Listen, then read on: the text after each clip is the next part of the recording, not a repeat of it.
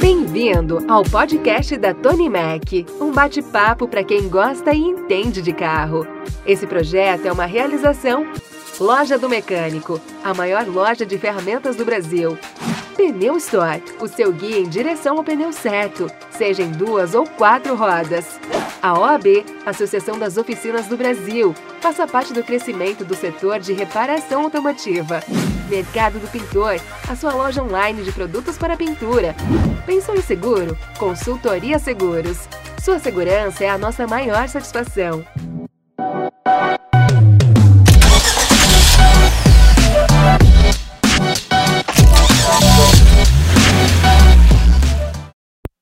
Juntou dois em um. Aí, boa noite, pessoal, tudo bom? Começamos aqui ao vivo. Ô, desculpa aí, apresenta ele. Não, Patrocinador.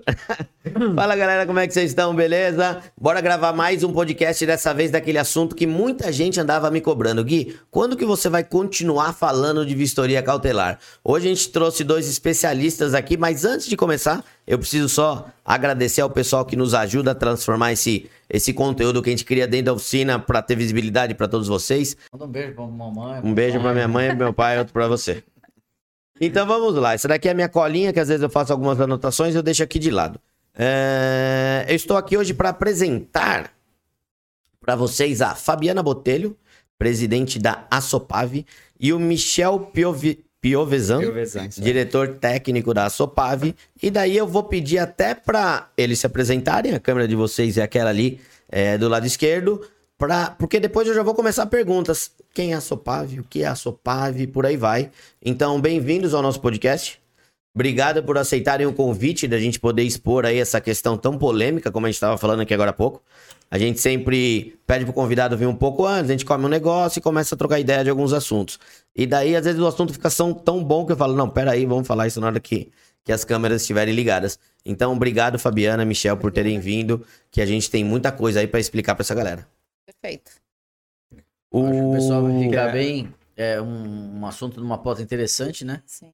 Espero tirar. Esperamos que isso sirva de informação para tirar muita dúvida do pessoal, para saber o que, que é, o porquê existe, como funciona, né? os- o, o lado cautelar, as nomenclaturas que, que vem junto com ele, para galera in- saber interpretar o que, que é um reprovado, um de acordo, um não Eu acho conforme. que expor a real finalidade desse serviço, exato. né?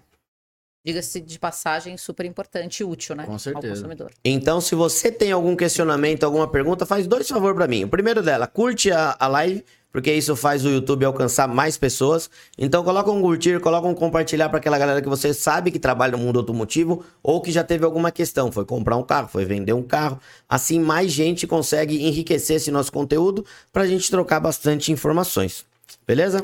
Também, desculpa aí interromper, também queria te agradecer também pelo momento aqui. Eu acho bem legal a gente estar junto com uma oficina. Eu acho que vai tirar algumas dúvidas. Eu estou aqui à disposição para tecnicamente tentar explicar o que for possível. Eu acho que tem muita coisa para a gente falar aqui que vai ser bem interessante para o pessoal entender alguns detalhes. Legal. Então eu vou pedir uma apresentação. Quem é Fabiana Botelho? Quem é carreira? O que faz atualmente? E como que chegou até a Tony Mac? Bom, eu cheguei até vocês por intermédio daquele vídeo, né? Aquele Polêmico. vídeo, aquele vídeo é o vídeo da Chevrolet Tracker. A gente vai comentar dele daqui a Vamos pouquinho. falar dele, né? Vamos. Bom, eu sou biomédica. Tá. Olha, tudo a ver com vistoria, né? Nossa, eu sou biomédica de formação, porém atuo no segmento de vistoria veicular há 15 anos aproximadamente. Eu estava fazendo pós em hematologia, surgiu aí a, a oportunidade de montar uma empresa de vistoria veicular, montei a empresa e comecei a atuar no E a segmento. vistoria veicular já tem há 15 anos? Já há 15 É, então, anos. eu ia perguntar, quanto tempo existe esse. 16 anos. Um pouquinho mais de 15 pouquinho anos, né, mais. Michel? 16 É, para 17 é, anos. É, os as primeiras empresas credenciadas, né, para trabalhar oficialmente com o segmento vistoria veicular, é, aconteceu em 2008. Só que antes disso o mercado já atuava. Porque até então, isso falando de Detran, saindo um pouquinho da vistoria cautelar, Tá. tá? Falando da questão de transferência, é isso? Exato, exatamente. Na ocasião, a gente utilizava o decalque. Sim, né, aquele que você tinha de- que ir lá marcar no. Com, com, com, com o lápis ali? É. Isso. E mandar pro etiqueta, despachante. A gente, a gente né, decalcava ali o chassi e o motor, né, Michel? Ah, Só que no motor não saía nada. Se colocasse no chão, assim, riscasse, dava no mesmo. E aí surgiu, a o mercado, na verdade, inclinou para isso. Começaram a fotografar ali a base do motor, tal, o bloco. Então servia de acessório, não é? Era até, gente- meio, era até meio informal esse documento, né? É, Há anos atrás, exato. né? Culturalmente ele começou a tomar forma, os Detrans foram... é, já foi visto que tinha necessidade de ter empresas credenciadas no Detran. Mas isso era necessário fazer para transferência do carro ou não? É, sempre, sempre foi para isso, só que É. antes dividia com os Detrans, Não né? era obrigatório. É, não era Não era obrigatório É, você fazer a vistoria de obrigatório. transferência. Então a gente até é, fazia ali uma autoajuda com os Detrans, foi entendendo que a necessidade aumentou bastante, e aí o Detran entendeu que essas empresas poderiam ser credenciadas e passou tudo pra gente. Toda a Tá. obrigação de vistoria é nossa. Na verdade, isso em 2014, né? Sim. Porque antes disso, 2008, o credenciamento era via Denatran. Então, o Denatran foi o primeiro órgão, né? É isso aí. Que, Que- partiu. Exato. E realmente implantou os laudos. E aí, ainda a gente utilizava o decalque como acessório anexo, mas o laudo já era oficial. E aí Entendi. foram migrando outros serviços também, aí surgiu a vistoria cautelar e tudo mais. E o que, que a Fabiana faz hoje? Além de ser presidente da Sopav, Eu tenho uma rede de empresas de vistoria, uma franqueadora, em São Paulo? São Paulo. São Pode Paulo. falar o nome? Pode, claro. Pode, Eu sou dona da Plena Visão Vistoria Veicular. Tá, É uma plena visão. franqueadora, uma franqueadora, estou no segmento de vistoria veicular e estamos presentes aí em alguns estados. E quem é a Sopav? Como surgiu a Sopav? O que significa a Sopav? Tá? É a Associação Paulista de Vistoria. Ah, A Sopav surgiu mais ou menos em 2008, 2007, 2008, como quando começou essa organização aí via Denatran para regulamentar empresas, credenciar. É, já existia um grupo de pessoas que trabalhavam no segmento vistoria, naquele formato que nós falamos anteriormente, e surgiu a necessidade de ter representatividade, né? Já que era um negócio novo, estava vendo credenciamento, tinha um órgão de trânsito envolvido, a gente precisava se organizar melhor. E aí um grupo de, de empresários que sempre estava envolvido ali, nos reunimos e formamos a então Sopav você tá na Sopav desde a fundação. desde a fundação. E há quanto tempo você tá como diretora-presidente? Há um ano e meio, mais ou menos, É, né? presidente, sim, um ano e É, meio. um ano e meio, mais ou menos. Qual que é? Tem um número expressivo? Eu pergunto até porque a gente estava falando, eu também sou presidente de uma associação, pelo mesmo motivo. Porque a gente estava precisando se unir para poder ter um, um, um poder maior. É, tem uma representatividade? O mercado já aceita bem é, a força do, da Sopav? Sim. Bom, todas as empresas que existem são associadas à Sopav. Ou não? Tem mais de uma associação, né? A Sim. gente, a gente pode dizer que a Sopav representa 40% mais ou menos das ECVs hoje no estado de São Paulo. Hum. É, então a gente Pô, então tem uma bela força, É uma tem bela uma força. representatividade boa. porque a Vocês gente- têm- Qual é é esse universo hoje? Quantas empresas de, de vistoria Do-? Em São Paulo, aproximadamente duas mil empresas credenciadas, né, Michel? duas mil empresas. Qual que é o. o... Pra que, ah, eu ia perguntar para que serve a Sopav, mas é exatamente para dar esse poder de, é, de união e você conseguir uma regulamentação, talvez. Representatividade, né? Sim. No mercado. O... Antes de começar as outras perguntas, aí eu vou fazer a mesma pergunta pro Michel. Quem é, carreira, o que faz atualmente? Bom, é, bom, minha formação já é técnica mecânica, né? Hum. Isso acaba ajudando bastante. Eu sempre é, tentei ficar mais voltado a essa parte técnica. 10 anos é, lidando com mecânica industrial. Isso já me ajudou bastante ao conhecimento de, de- de avaliar um carro, enfim. Depois eu passei quatro anos é, representando a lacração no litoral inteiro. Da Inter 6 era minha responsabilidade fornecer as placas, que não eram empresas particulares. Era quando ainda o Detran detinha, Detinha, esse isso. poder. Então eu fiquei quatro anos nesse mundo. Isso também acabou me ajudando um pouco a entender a linguagem, enfim, dos Detrans. Em seguida, eu acabei é, é, migrando para o mundo de vistorias. Hoje em dia, a gente tem uma, uma rede de empresas no litoral. A gente está há 15 anos já no mercado. A gente atende 95% das concessionárias do, do litoral. E, então, eu estou há mais ou menos quase 20, há mais de 25 anos nesse, nesse mundo que a gente está falando de mecânica industrial, Detran, e agora quase 15 anos aí diretamente ligado a ECVs.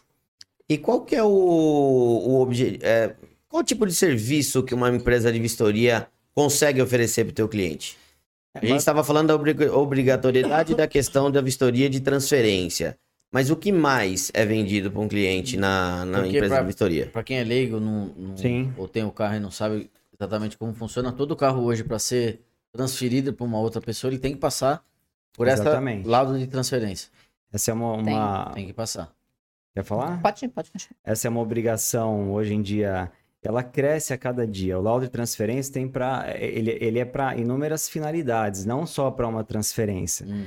Para uma troca de placa, uma regularização de motor, de motor, principalmente a transferência que é o carro-chefe do laudo de transferência. Todo carro que transfere precisa de um laudo desse. Isso tem validade em, em todo o território nacional? Território, território, o nosso Estadual, né? sistema aqui, Ah, a gente é, é todas as cidades do estado de São Paulo. tá. Outros estados, sistemas diferentes, ainda tem um projeto de comunicação entre eles, mas deve demorar um pouco mais. Mas os outros estados também têm o, o- a questão da vistoria de transferência ou é aquela antiga ainda com, a, com o decalque do chassi? São Paulo é que partiu com essa inovação, vamos Ah. dizer assim. Os outros estados, eles vêm se aprimorando, tá? A gente tem já uma boa evolução em Minas, Sim. a gente tem alguns estados que vêm crescendo. Então, é é um- uma pergunta que veio aqui agora. Um uma pessoa compra um carro de Minas, compra aqui em São Paulo. O que, que que ela precisa para transferir lá o documento do carro? Se Ela precisa desse laudo? ela precisa. vistoria? Vai transferir em Minas Gerais? Não, você vai transferir, o comprador é, São Paulo. Não, não, Comprou não, em não. São Paulo, mas vai transferir em Minas, Minas. Gerais. É. Precisa fazer o laudo em Minas Gerais ou uma vistoria lacrada do estado de São Paulo. E se pegar um estado que não tem a vistoria de transferência? Não sei, Deve- qual estado não, que não tem? Não, deve, tá. deve ter a vistoria, mas aí, por exemplo, não necessariamente ele terceirizou para as ECVs, que são as empresas credenciadas de vistoria, realizar o serviço. Hum. O próprio Detran, por exemplo, pode fazer. Na verdade, assim, ó, lá atrás, em 2008, o Denatran organizava tudo isso. Era um único laudo, modelo único, a, in- a intenção era integrar todo o país nesse formato de laudo. Só que assim, foi uma bagunça tremenda, porque cada Detran respondia de uma forma. Acabou que não deu certo. 2014, através de uma resolução, o Denatran disse: olha, Detran, Detrans, como vocês vão fazer, não sei. Eu sei que eu preciso de um laudo que resulte em fotos impressas. Como você vai fazer, não sei. Aqui estão os requisitos, cumpra ou fazendo a vistoria, ou terceirizando, ou sei lá de que forma. Mas eu preciso disso. Então os estados começaram a se organizar. Foi quando o Michel disse que São Paulo foi o primeiro a optar pela terceirização, que já vinha mais ou menos assim em São Paulo, já tinha Sim. aquele modelinho de laudo e tal. E aí São Paulo começou a credenciar empresas. A partir de então, outros estados seguiram esse modelo. Nós não temos ainda 100% dos estados brasileiros atuando nesse, nesse formato, mas quem não terceirizou através das ECVs, o Detran ainda faz alguma coisa. Também resultando em laudo impresso, né, Michel? Porque segue uma resolução para isso, né? Mas os estados não se comunicam ainda. Tá? Então, o laudo realizado no estado de São Paulo tem validade para todo o estado de São Paulo. Entendi. Agora, para outro estado, por exemplo, fiz um laudo aqui e vou transferir em Minas Gerais. Provavelmente vai precisar aí do carimbo do Detran numa vistoria lacrada. Só o laudo, mesmo sendo de uma empresa credenciada, muito possivelmente seja rejeitado É, lá.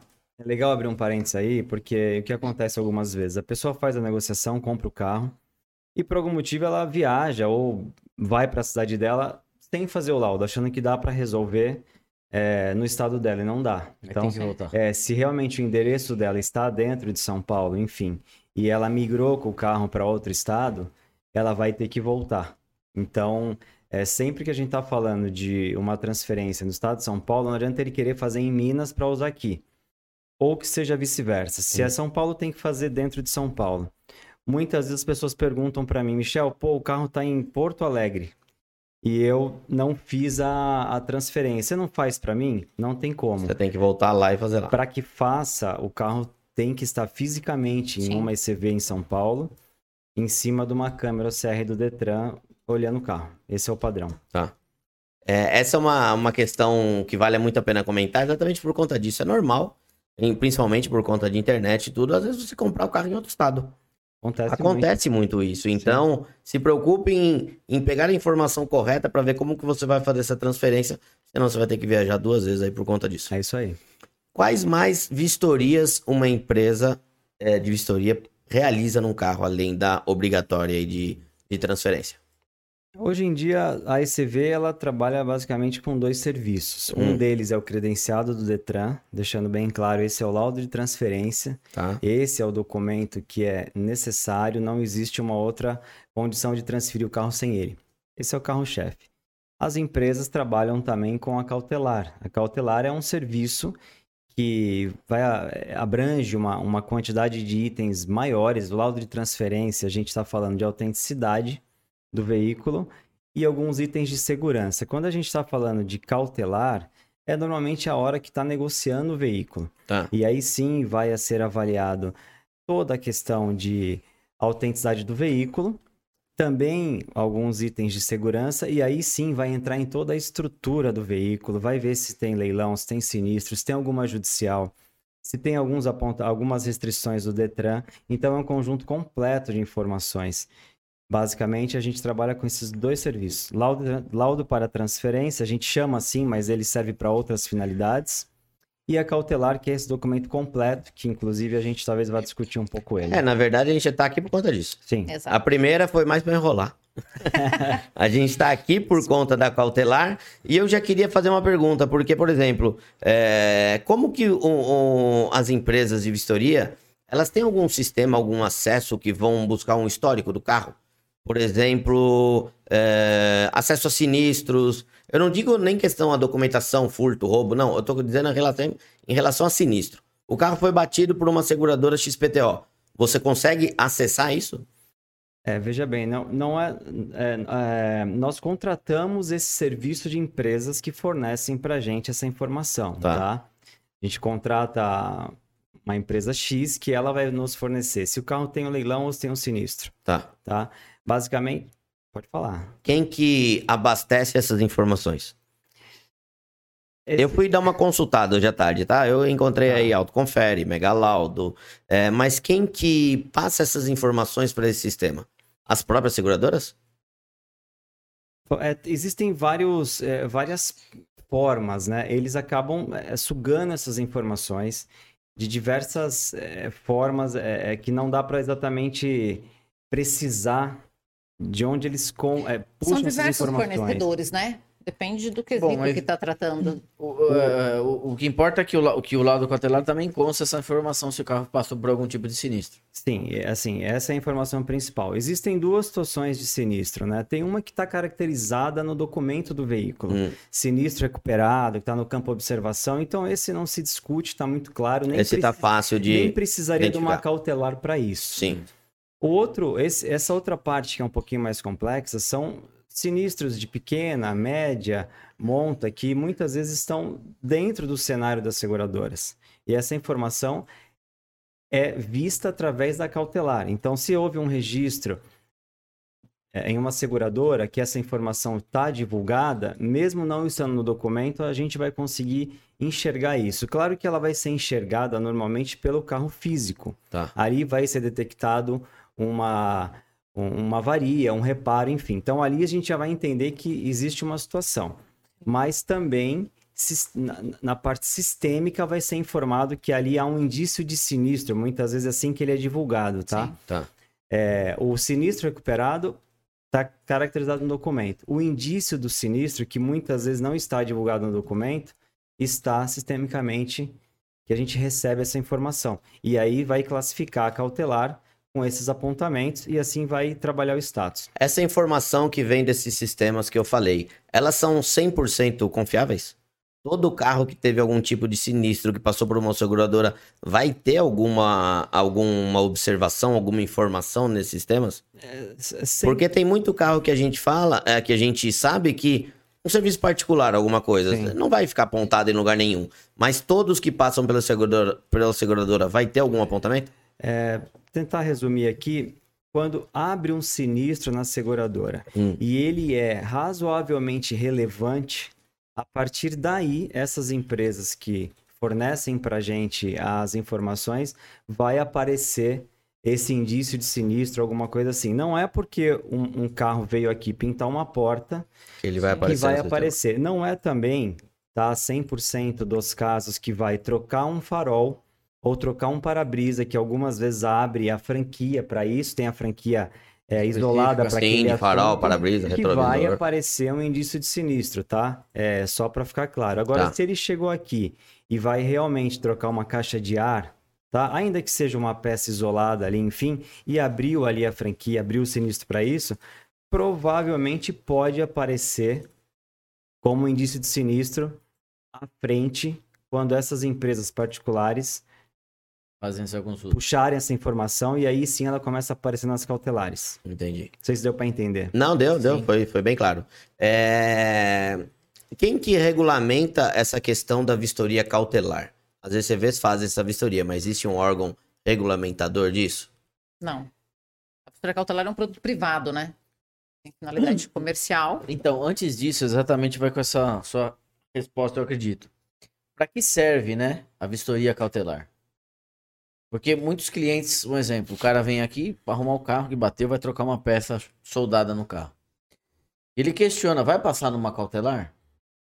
Para que, que ele quer essa informação? Para que, que serve essa informação? Passa na cautelar, não passa? O reprovado significa o quê? Numa Calma, cautelar? uma pergunta por vez. É. Calma aí. Não, mas Calma tá aí que você tudo já no- abordou. Não, mas você já abordou muita coisa. Deixa ela aí na normativa um pouquinho e eu É, vou na técnica. É, Beleza. isso, isso. Vamos lá. Então, o laudo, a vistoria cautelar, ela tem finalidade comercial. Então, quando você compra um carro, é importante você saber a condição desse veículo. Então, em relação à procedência e item estrutural. Tá. Ou seja, é para te dar um melhor poder de negociação. Tá? Então, o caráter dela é informativo, é privado, ou seja, ela te auxilia no processo de comercialização do veículo. Você diz negociação ou seria melhor eh, uma informação? Porque eh, o que eu disse até no vídeo da Tracker é exatamente isso: que o laudo cautelar tem um caráter informativo.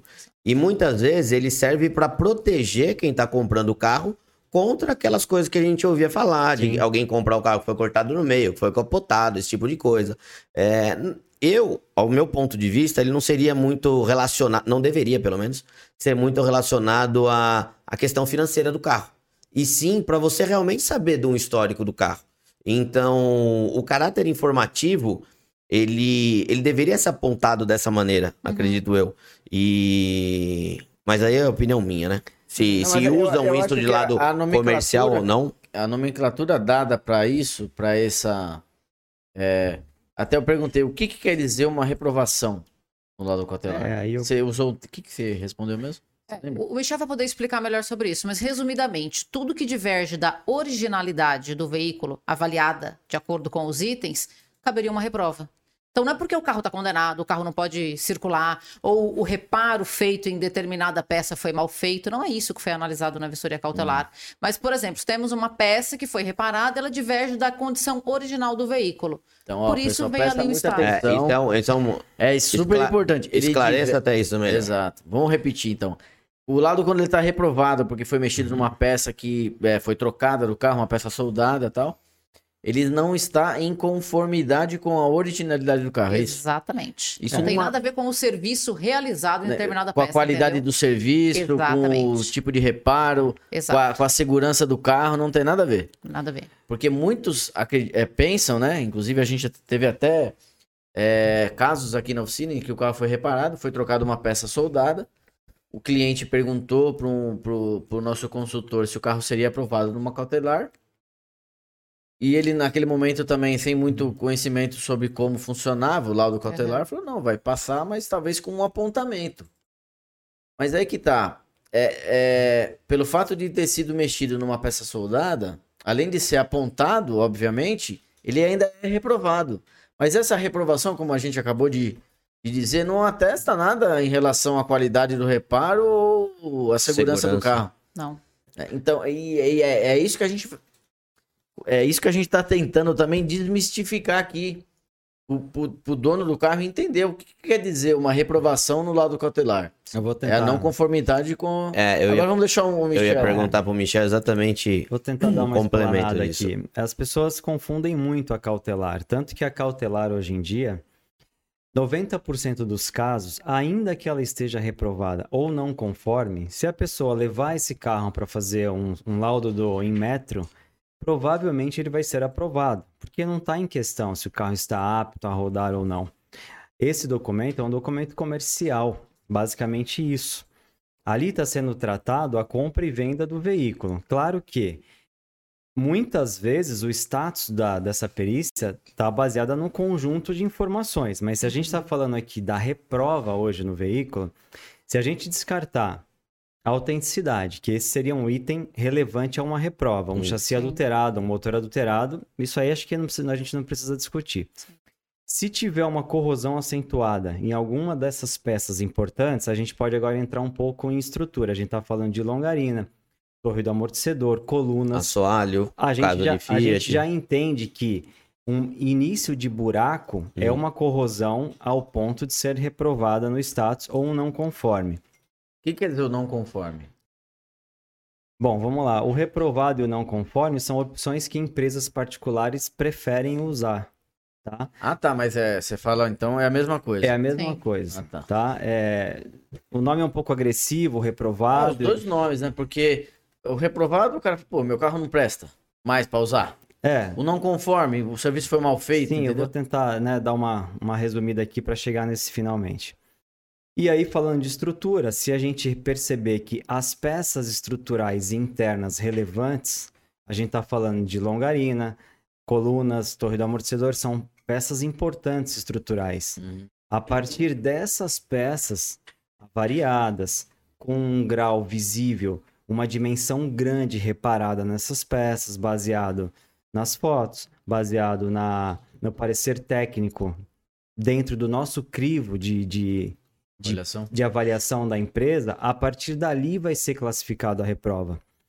Ou não conforme. Só que a gente tem que deixar bem claro que isso não quer dizer que o carro está com algum impedimento para rodar.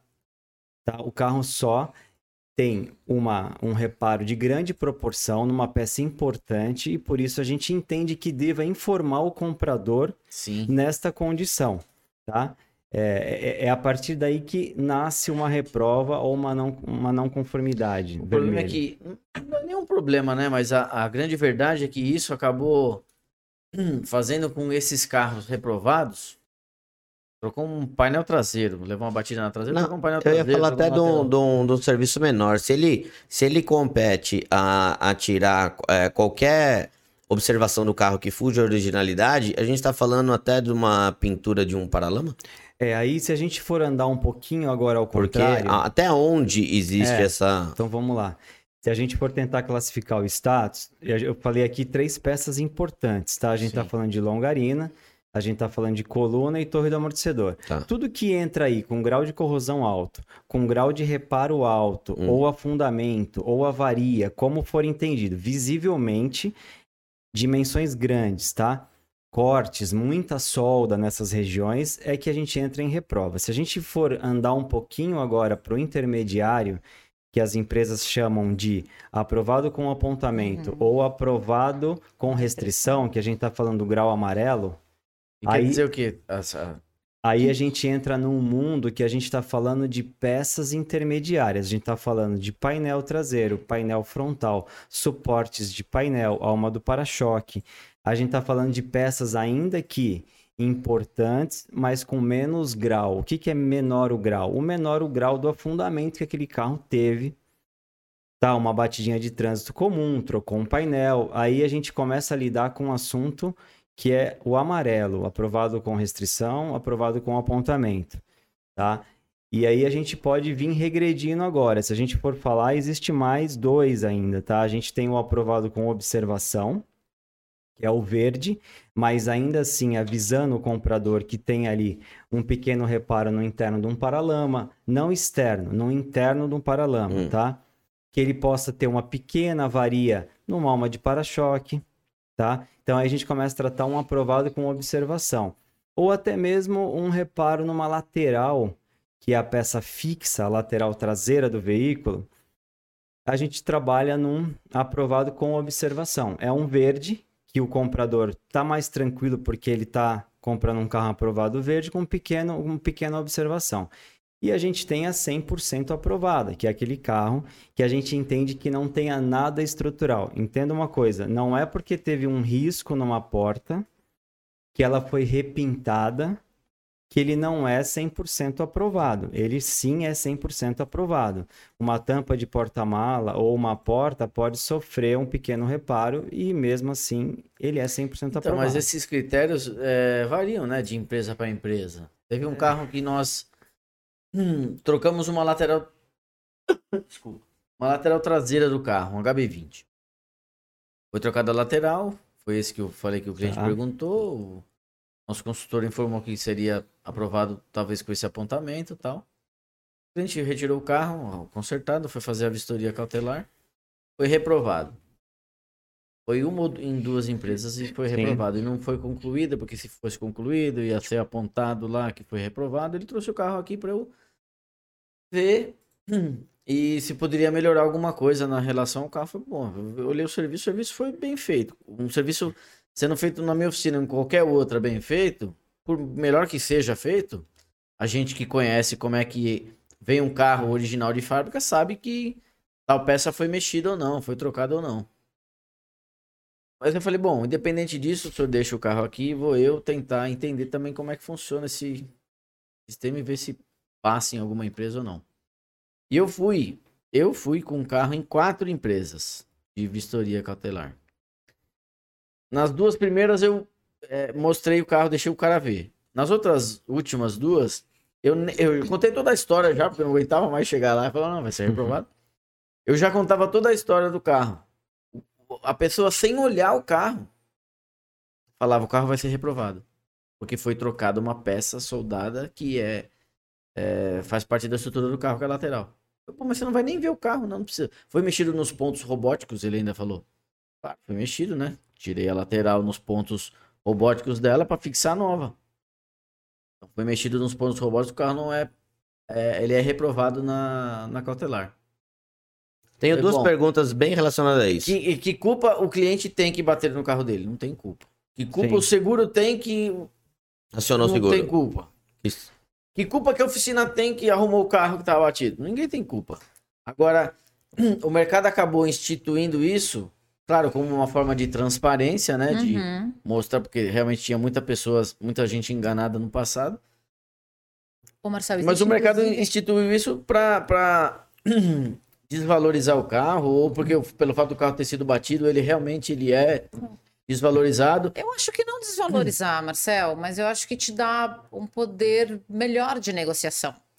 Se o carro ele tá, digamos assim, de modo bem genérico, tá? Se ele tá divergindo da originalidade dele nos quesitos avaliados na cautelar, que são itens estruturais e de procedência, ele vai ter, se ele souber dessa informação e ter essa informação garantida através de um documento, ele vai ter um poder maior de negociação, concorda? Eu Um concordo carro, com um carro você. batido é o reparado não tem o mesmo valor de um carro sem dano. Mas- é esse o intuito. O que o cliente não quer é ele ser lesado por isso.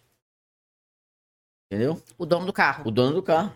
Eu sei, ele não tem culpa, mas se ele tem um carro que já foi batido. Então, exato. Ele tem que aceitar a É, verdade. mas eu posso- Exato, exato, tem que aceitar a verdade. Não, mas eu tenho um questionamento quanto a isso. Da onde surgiu os termos? Aprovado, aprovado com apontamento, aprovado com blá blá blá, reprovado. Da onde É. surgiu isso? Eu vou tentar dar mais uma explanada aqui. Ah, Uma das, uma das coisas, principalmente, que a gente conversa com o cliente é que o reparo que foi feito no carro dele tá ok, foi bem feito, tá? Em 90% dos casos, a oficina fez o que tinha que fazer, tá? E bem feito. Então, é, a conversa com o cliente parte daí. É um pouco difícil ele entender isso, tá? Ele costuma é, procurar é, algum culpado ali. Ele tenta andar para trás e procurar a seguradora como culpado e às vezes bate na oficina achando que aquele status mencionado ali ou aquele apontamento, aquela é reprova, está baseado na oficina. Não está. Tá? Ou tinha necessidade de trocar aquela peça. Não tinha como fazer diferente. E se a peça é disponível para venda, é, é passível peça- fazer a troca. Aquela peça está disponível para venda, aquela peça mere... ela ela necessita de solda para ser fixada ali, não existe porca para fixar ela, então não tem outro caminho, tem que ser Sim. feito.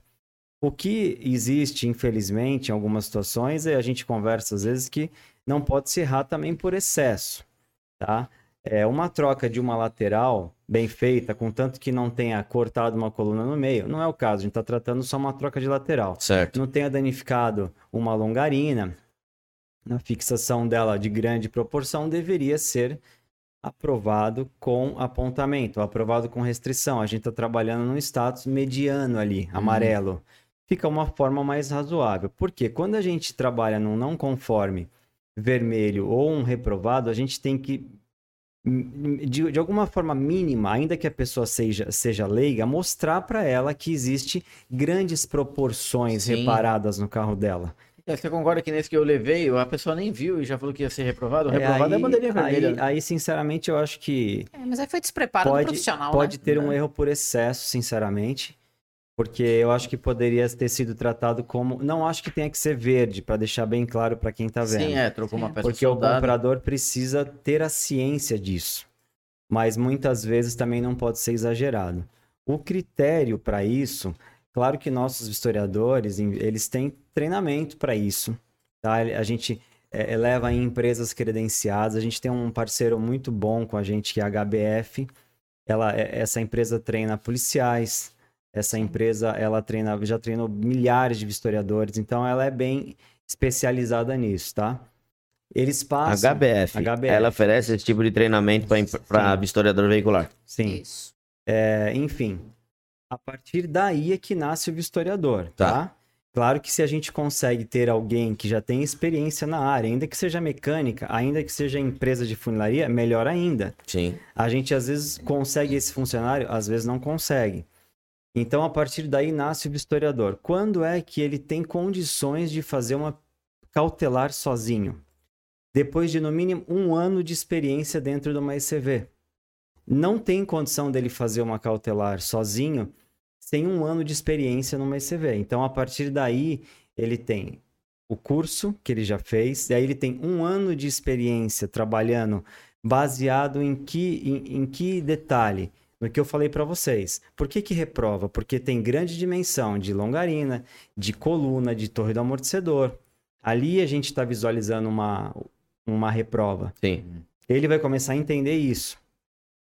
Dentro também do que o, o proprietário ou o chefe tá colocando para ele, tá? Esse é o critério da nossa empresa. Então a gente, é, por estar 15 anos no mercado, a gente equilibra bastante para não errar por excesso nem por menos. Ô, peraí, Michel, mas é, a gente, eu acabei não percebendo se teve a resposta exatamente que eu queria. Tá. É, precisa ter essa nomenclatura? Aprovado e reprovado? Eu vou, Essa nomenclatura? eu vou te falar é, o que eu penso, tá? Tá. A empresa que eu represento trabalha com esses três status, tá? Verde, amarelo e vermelho, porque criou-se essa cultura, Sim. Necessita essa cultura, porque é mais fácil para uma pessoa leiga pegar uma perícia e ver lá cinco itens apontados e mais um texto de três, quatro linhas, Hum, tá? Ela lê tudo aquilo e não entender é, o que aquilo quer dizer. Então, aquele aprovado, aquele, aquele aprovado Sintetiza. vermelho, ela, ela esclarece Ele- melhor para um Ele leigo. Tá. Mas eu quero falar para vocês, só para resumir uma particularidade que eu entendo. O melhor dos mundos seria não ter esse status. Sim. Tá? O melhor do nosso mundo, para ser muito mais fácil e mais leve a, a discussão de uma cautelar, era se a gente apontasse todos os problemas. A E- E de pessoa, fato vem já. E a né, Michel? pessoa faz a não desse leitura. a essa, pessoa esse vai, sinal aí. vai Exato. saber, ela também vai ter o texto descritivo das observações, ela vai saber o que o carro tem, então ela não está sendo enganada e não tem status. Exato. Isso E por que que não é feito dessa maneira? é, eu É, acho aí- que ia resolver bastante aí coisa eu vou- É uma questão comercial, né? O mercado acaba acostumou com, com essa, essa forma de ter o Porque status realmente não ia ser a pessoa não ia ser enganada. ia- é isso aí. O comprador ia mostrar, o, o vendedor ia mostrar, o comprador ia saber e não ia ter o status. Tudo ia. ia é, eu acho que daí sim ia aquele feeling da pessoa que tá comprando. É isso aí. O reparo foi bem feito? Tem algum vestígio? Não, tá tudo beleza. Existe aqui, posso até tentar explanar, quem sabe, um futuro, eu espero muito que dê certo. É, já tem uma mudança de comportamento, tá? O que, que é a mudança de comportamento? A maioria trabalhava com um reprovado no vermelho. É um pouco agressivo, é um pouco pesado. Então, por que que está mudando para o não conforme? Já é justamente para aliviar um pouco isso, Hum. tá? Ah, não é legal porque é vermelho, todo mundo já entende que é o reprovado? Sim, mas entenda que já há uma mudança de comportamento. Sim. Quem sabe isso pode chegar no ideal. O que, que é o ideal? Acabar o status. Sim. Não seria- ter mais. É, Eu, até- até durante um período, desculpa, Fabiano, só deixa eu comentar uma coisa. Eu vou fazendo umas anotações para eu ir lembrando. Uhum. Durante um período, eu cheguei a fazer um tipo de vistoria que a gente chamava de vistoria pré-compra.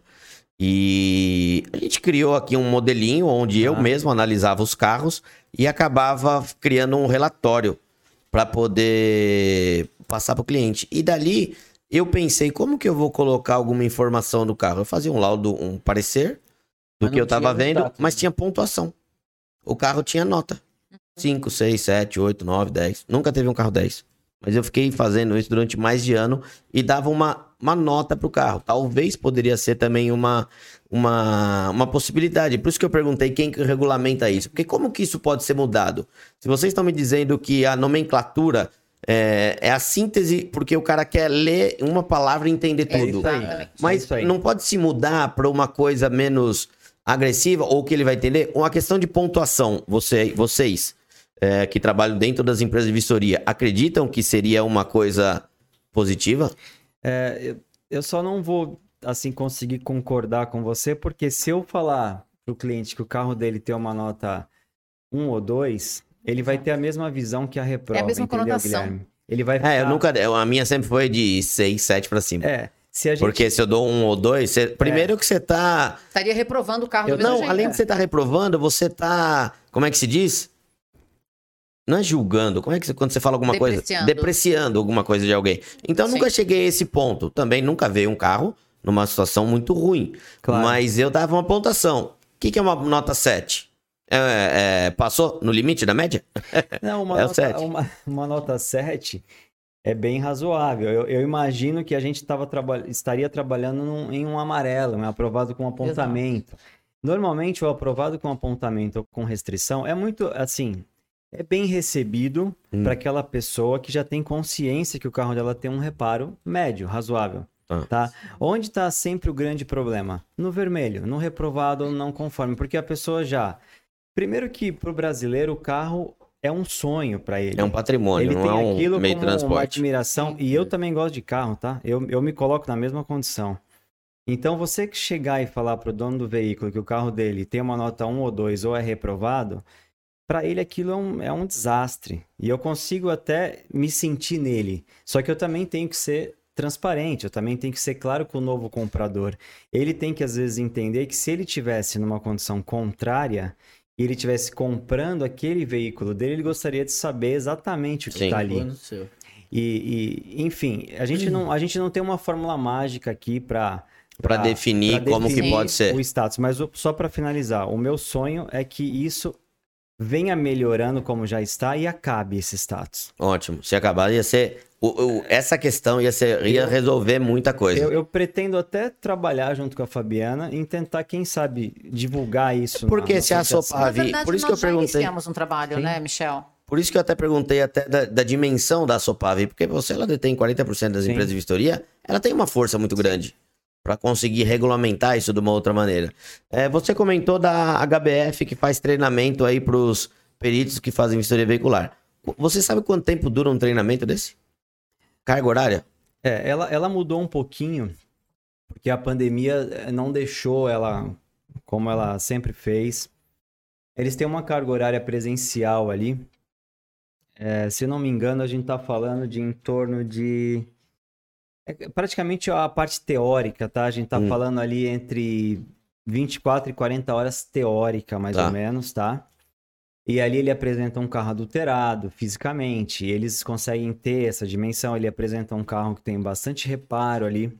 Então isso não é só teoria, é, é Então, apresentado. é- Como que é esse treinamento? Esse treinamento, ele é feito. Bom, ele sempre foi feito fisicamente, Hum, né? Ele apresenta uma aula teórica em um espaço, em um Certo. hotel, em uma sala. É bem, é bem grande essa aula teórica, porque você vê que a gente tá falando aqui um pouquinho. Eu dá falando muito. 5, 10% desse mundo. Então a gente teria que ficar dias aqui. Tá. E aí depois ele apresenta fisicamente esse veículo para que, para que eles simulem alguns testes. Faz eles treinarem olhar uma adulteração, treinar fisicamente uma estrutura. Então, é, é, assim, hoje em dia ele está um pouco online, porque não, ainda, ainda não, não voltou como, como deveria ser. sim. Mas ali ele sai com a parte teórica bem resolvida e ele já consegue pelo menos ter uma visão o que, que é uma coluna, o que, que é uma longarina, o que, que é uma peça importante do carro. Sim. E aí existe o acompanhamento nas empresas, né? Fazendo a parte prática. É, Deixa eu lembrar, peraí, que eu tinha um negócio na ponta da linha. Por isso que eu noto, Tá. porque eu, É, eu vou colocando assunto. Mas continua que eu vou lembrar do que, a, que eu a ia. partir daí, claro que eles precisam encontrar pessoas experientes dentro da própria empresa. É, era isso que eu ia perguntar. Existe algum pré-requisito para um, uma pessoa fazer esse treinamento? Como que chama esse treinamento? É- treinamento de vistoria cautelar?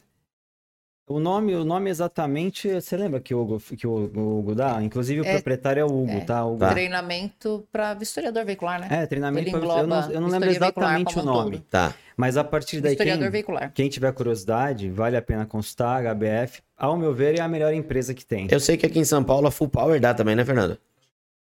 Dá, né? Quem? V8? César V8? Tá. E a partir daí, ele precisa encontrar na empresa alguém experiente. Claro, eu só vou deixar alguém liderar alguma unidade que eu tenho lá no- com no mínimo ele cinco anos de experiência. Um exemplo, Hum. tá? Uma média ali razoável, para que ele lidere uma perícia cautelar. Dentro da própria empresa, ele vai aprender e vai chegar nesse, nesse ponto para conseguir definir uma perícia cautelar e definir um status. Tá. E claro que quem vai editar o crivo ali da, dessa, dessa condição é a pessoa mais experiente da empresa. Então, como eu falei, eu tô, eu já venho de um mundo de mecânica, né? São 10 anos de mecânica, 5 de Detran e hoje em dia mais 15 de ECV. Então, se a pessoa não tiver um- uma, uma pessoa dessa forma dentro da empresa, talvez vai construir um resultado errado, como a gente tem o da Track. Porque o que que acontece? Eu, se- dizer da, da minha experiência no meu irmão, a gente nasceu dentro de oficina, então. E, e sempre da parte produtiva. A gente praticamente nunca foi da parte escritório. Sempre foi da parte produtiva. Mesmo assim, às vezes eu ainda me encontro, me deparo com alguma situação que eu fico com dúvida. Então, por isso que eu perguntei, quanto tempo demora um treinamento desse? Porque se você pega uma pessoa que ela é do, que ela é de alguma maneira do mercado de reparação automotiva, ou ele é mecânico, ou funileiro, ou montador, ou já trabalhou dentro da oficina, ele tem uma certa particularidade. Sem ele já dúvida. conhece a estrutura de um carro. Agora, se você pega uma pessoa que não nunca entrou nesse mundo, ah, mas ele ouviu falar o mercado de vistoria veicular está em alta, ele vai lá faz um treinamento que eu perguntei para você quantas horas.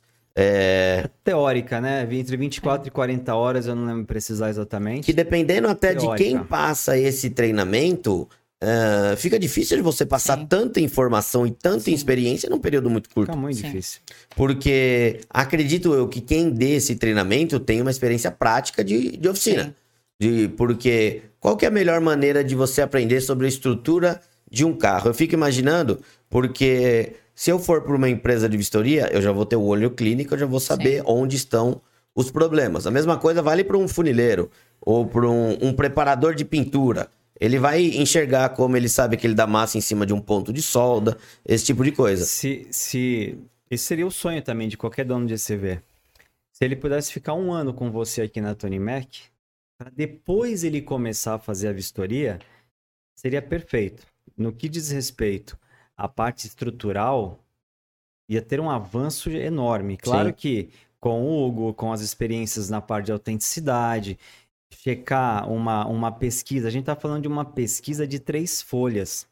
Então, quer dizer, a gente também tem o pessoal da digitação, o pessoal do ADM, que é uma, uma peça muito É, importante. porque viu? é, a vistoria em si, ela não é feita por uma pessoa só, né? Não. Uma pessoa faz a vistoria no carro. Exato. Uma outra pessoa faz a consulta Sabe- sistêmica. Sabe o que eu costumo dizer, Guilherme? Até para meu até para as pessoas que trabalham comigo, a gente tem meninas, parte ADM e normalmente os meninos na vistoria. Tudo bem que é indiferente, tá? Pode ter menina, menina vistoriadora. Sim, claro. menino. É indiferente isso. Só tô querendo dizer de modo geral. Eu digo que o, a, a cautelar, ela, ela tem 50% fisicamente sendo feita no carro. No carro e 50 E em... 50% operacional, checando as consultas, toda a digitação, restrições, inúmeros fatores a serem checados. Entendi. É, Uma outra que eu- coisa que eu, que eu tinha anotado aqui para falar é quem é que pode fazer uma vistoria cautelar? A empresa, por exemplo, a ECV, ela tem, se não existe um órgão regulamentador, quem que pode fazer essa vistoria? Eu, no passado, como eu disse, fazia uma vistoria que eu chamava de pré-compra, e eu até colocava no, no- na conclusão ali que aquela vistoria não tinha nenhum caráter jurídico, era somente informativo. Eu podia fazer aquela vistoria? Ou eu estava Não. fazendo irregular? Podia. Eu podia estar fazendo? Sim, porque não, você não pode fazer um laudo de transferência. Sim. Um não, tô falando de Sim. cautelar. Sem dúvida. Aqui a gente está falando de uma cautelar. Uma cautelar foi como, foi como a gente conversou um pouquinho aqui. Ele é um documento particular, comercial, de uma empresa que aquele cliente ele escolhe porque ele acredita e porque ele Ele confia. tem uma confiança naquela empresa. Tá. O que, que o mercado, o que, que a cultura eh, direcionou? Se existe uma SCV que já trabalha com conhecimento de autenticidade, va- já checa vários itens de segurança e o próprio Detran, ele, ele, ele credencia essa empresa, claro que ele tem mais conhecimento para validar um carro. Então, a partir daí, começou a criar a necessidade de ter basicamente uma vistoria mais completa, entendeu, Tá. Guilherme? Entendeu, Marcelo? Aí que partiu, que co- começou a cautelar. Hoje em dia, a cautelar, ela cada dia fica mais completa. Ah, vamos falar que há sete anos atrás, como que era apontado um leilão financeiro? O status era verde. Tá? E aí sim era nomeado ali que o carro tinha uma, uma, um leilão financeiro. Hoje em dia tem que trabalhar com um status amarelo. Mesmo não tendo nenhum dano estrutural, mesmo não tendo Porque, nada. porque o mercado exigiu isso. Tá? As lojas, as concessionárias passaram a exigir é que, de uma certa forma, o cliente seja bem avisado Hum, que o veículo dele tem um leilão. Tá? Ao meu ver, um leilão financeiro não é problema nenhum não condiz com nada no de. veículo, mas um comprador leigo, infelizmente, se ele não entender dessa forma, ele não quer um carro de leilão. Hoje em dia, a gente, há uns dois, três anos para cá, a gente tem um histórico de roubo e furto. Por isso que eu venho dizendo que a cautelar ela vem cada hora incorporando mais detalhes e ela partiu de uma coisa pequenininha e cada vez ela fica maior. Hoje em dia o mercado exige que essa informação saia na perícia. Só que o carro pode ter sido roubado numa esquina, E entregue o na outra. ladrão largou na outra, Sim. simplesmente ele sentou no banco de uma esquina na outra e se por acaso o dono fez o BO, registrou o BO, vai entrar um história de roubo e furto. Mas é a mesma questão num carro de leilão de, Financeira. de financeira. Sim. Quer dizer, não tem. O único motivo é a falta de pagamento, mas ele foi é o parar numa empresa. Hum, É que ninguém. É, se tem a possibilidade de você negociar sem perder, é essa que todo mundo vai querer. Esse é o mundo perfeito, né? Exato, mas não dá, né? É, mas Agora- veja, olha, independente do status, o que, que as pessoas precisam entender? É que, na verdade, a maioria tem preguiça de pegar o documento e ler, né? Porque, assim, tudo que a gente é, foi observado na vistoria consta daquele laudo, consta daquele documento, entendeu? Então, não importa se ele está aprovado, reprovado ou aprovado com apontamento. Se ele tiver algum item passível de, entre aspas, uma reprovação, ele vai constar descrito ali. Só que você vai precisar abrir três, quatro folhas e ler o que consta dali. Então, de repente, para facilitar a comercialização, a negociação ali do carro, já vem logo ali, ó, tá reprovado, olha, tá aprovado. Ele não lê tá nada. Reprovado. Exatamente. É uma síntese da facilidade. síntese da. Porque assim, ó, se não É, mas a, a colocarmos nada, facilidade acaba é, criando situações tão expectativas adversas. desnecessárias e prejudicando o trabalho de terceiros, né? Completamente, Falando- completamente. desnecessárias. Você falou a palavra certa aí, porque as pessoas. Sei, é, tem carro zero que sai na concessionária com um problema. Sim. Só que por que, que ninguém enxerga esse problema? Porque ninguém tá olhando, não sabe Sim, o que aconteceu, não tem laudo de nada, né? O carro é zero quilômetro. sim. E já foi pintado uma peça, foi pintado outra. E assim, é muito questão de E aí o cara de quer pegar um carro de também. 10, 15 anos de uso Sim. e quer achar um carro. Amigo, você tá Sim, procurando um carro, você sim. quer um carro zero, mesmo vai na concessionária e compra um zero, paga lá- o dobro. Que nem lá vai ter. Foi legal você falar isso, viu? Paga Eu- o dobro, entendeu? É, é, eu, quero, eu quero também aqui desmistificar um pouco esse negócio. Puta, o carro tem uma ralada. Puta, não quero mais o carro porque ralou o para-choque. Não, aí vai Eu não quero pessoa. comprar. Eu não quero comprar um carro usado porque trocou um paralama. Pô, qual é o problema, Sim. meu? É, não. eu Ele não é tô um falando isso. novo, né? E eu também, como detalhe. você, eu não tô falando isso, Michel. Eu, eu gosto muito de carro. Eu sou vidrado em carro desde que eu sou cri- criança. Já tive mais de 3 mil revistas de carro em Caramba. casa. Sou fissurado. Mas eu entendo hoje, né? Talvez isso também acaba vindo um pouco com a maturidade, né? Hoje eu já tenho 41, não tenho mais 18. Sim. Mas é um carro é pra usar. O carro, Sim. você que tem que usar o carro, não o carro usar você, entendeu? Eu, eu até acho o seguinte, eu sou Eu sou plenamente de acordo com essa condição. Eu acho que se você tem um carro que ele tem um ano, cinco anos, dez anos, ele está sujeito a ter um pequeno reparo. E nem por isso o carro ter, tem uma. Ele está inutilizável, ele não pode ser comprado, comercializado. Sim. Eu penso dessa forma. Eu acho que, é, infelizmente, o status da perícia ele é necessário, mas ele atrapalha bastante. É que aqui a gente tá falando, Marcel, é de opiniões nossas. Opiniões aqui de quatro pessoas, porque eu, a mesma coisa, eu, eu até prefiro que um carro esteja, por exemplo, com a pintura queimada. Porque Tá. eu já quero pintar ele inteiro e trocar de cor.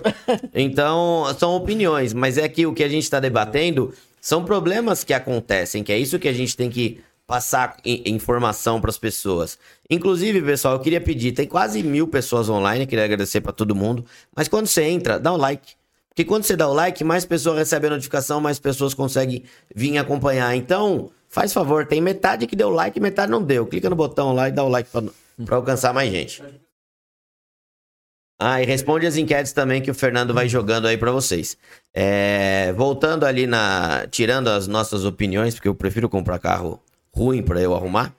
É, quem qualifica e capacita, capa- e capacita esse profissional, você já falou até, citou uma empresa aqui, depois eu vou dar uma, uma é, pesquisada nessa empresa. E, e qual existe uma padronização da vistoria? Por exemplo, quando as pessoas. Deve ter mais do que uma empresa que faz esse tipo de treinamento, mas existe um padrão. Quando o carro entra, você tem que medir a espessura de pintura. Se deu acima de 300 micras, é uma repintura. Você tem que analisar os pontos de entrada de porta, tira-se guarnição, não tira. Existe um manual, porque se a gente está falando que o profissional, muitas vezes ele se capacita num, em uma empresa onde ele não tem um tempo hábil para adquirir experiência, existe um manual para a pessoa seguir. Ó, eu tenho que. Não adianta eu ver se a lateral foi trocada ou não, se eu não tirar a borracha de entrada de porta. É, tem- vamos lá, cada empresa segue um padrão, né? Normalmente as empresas têm os aplicativos de cada uma, escolhe como quiser. Hum.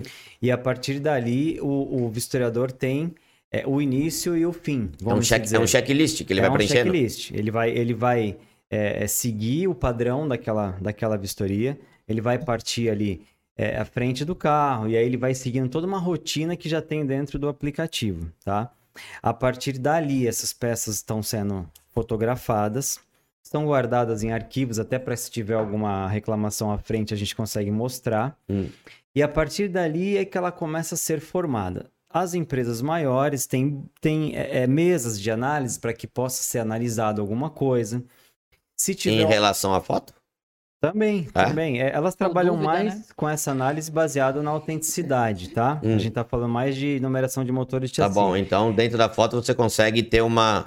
Total. Assim, de, de, de- vamos lá, de padronagem, a gente consegue eliminar 90% da dúvida olhando. Agora, claro, quando a gente está trabalhando com um afundamento ali da numeração, que às vezes você não consegue perceber na foto, Pelo ângulo e tudo. ou alguma outra coisa que só o olho vai conseguir ver, não dá. Mas 90% dá para ter uma pessoa mais experiente Hum. numa mesa, com uma tela, tá? Olhando.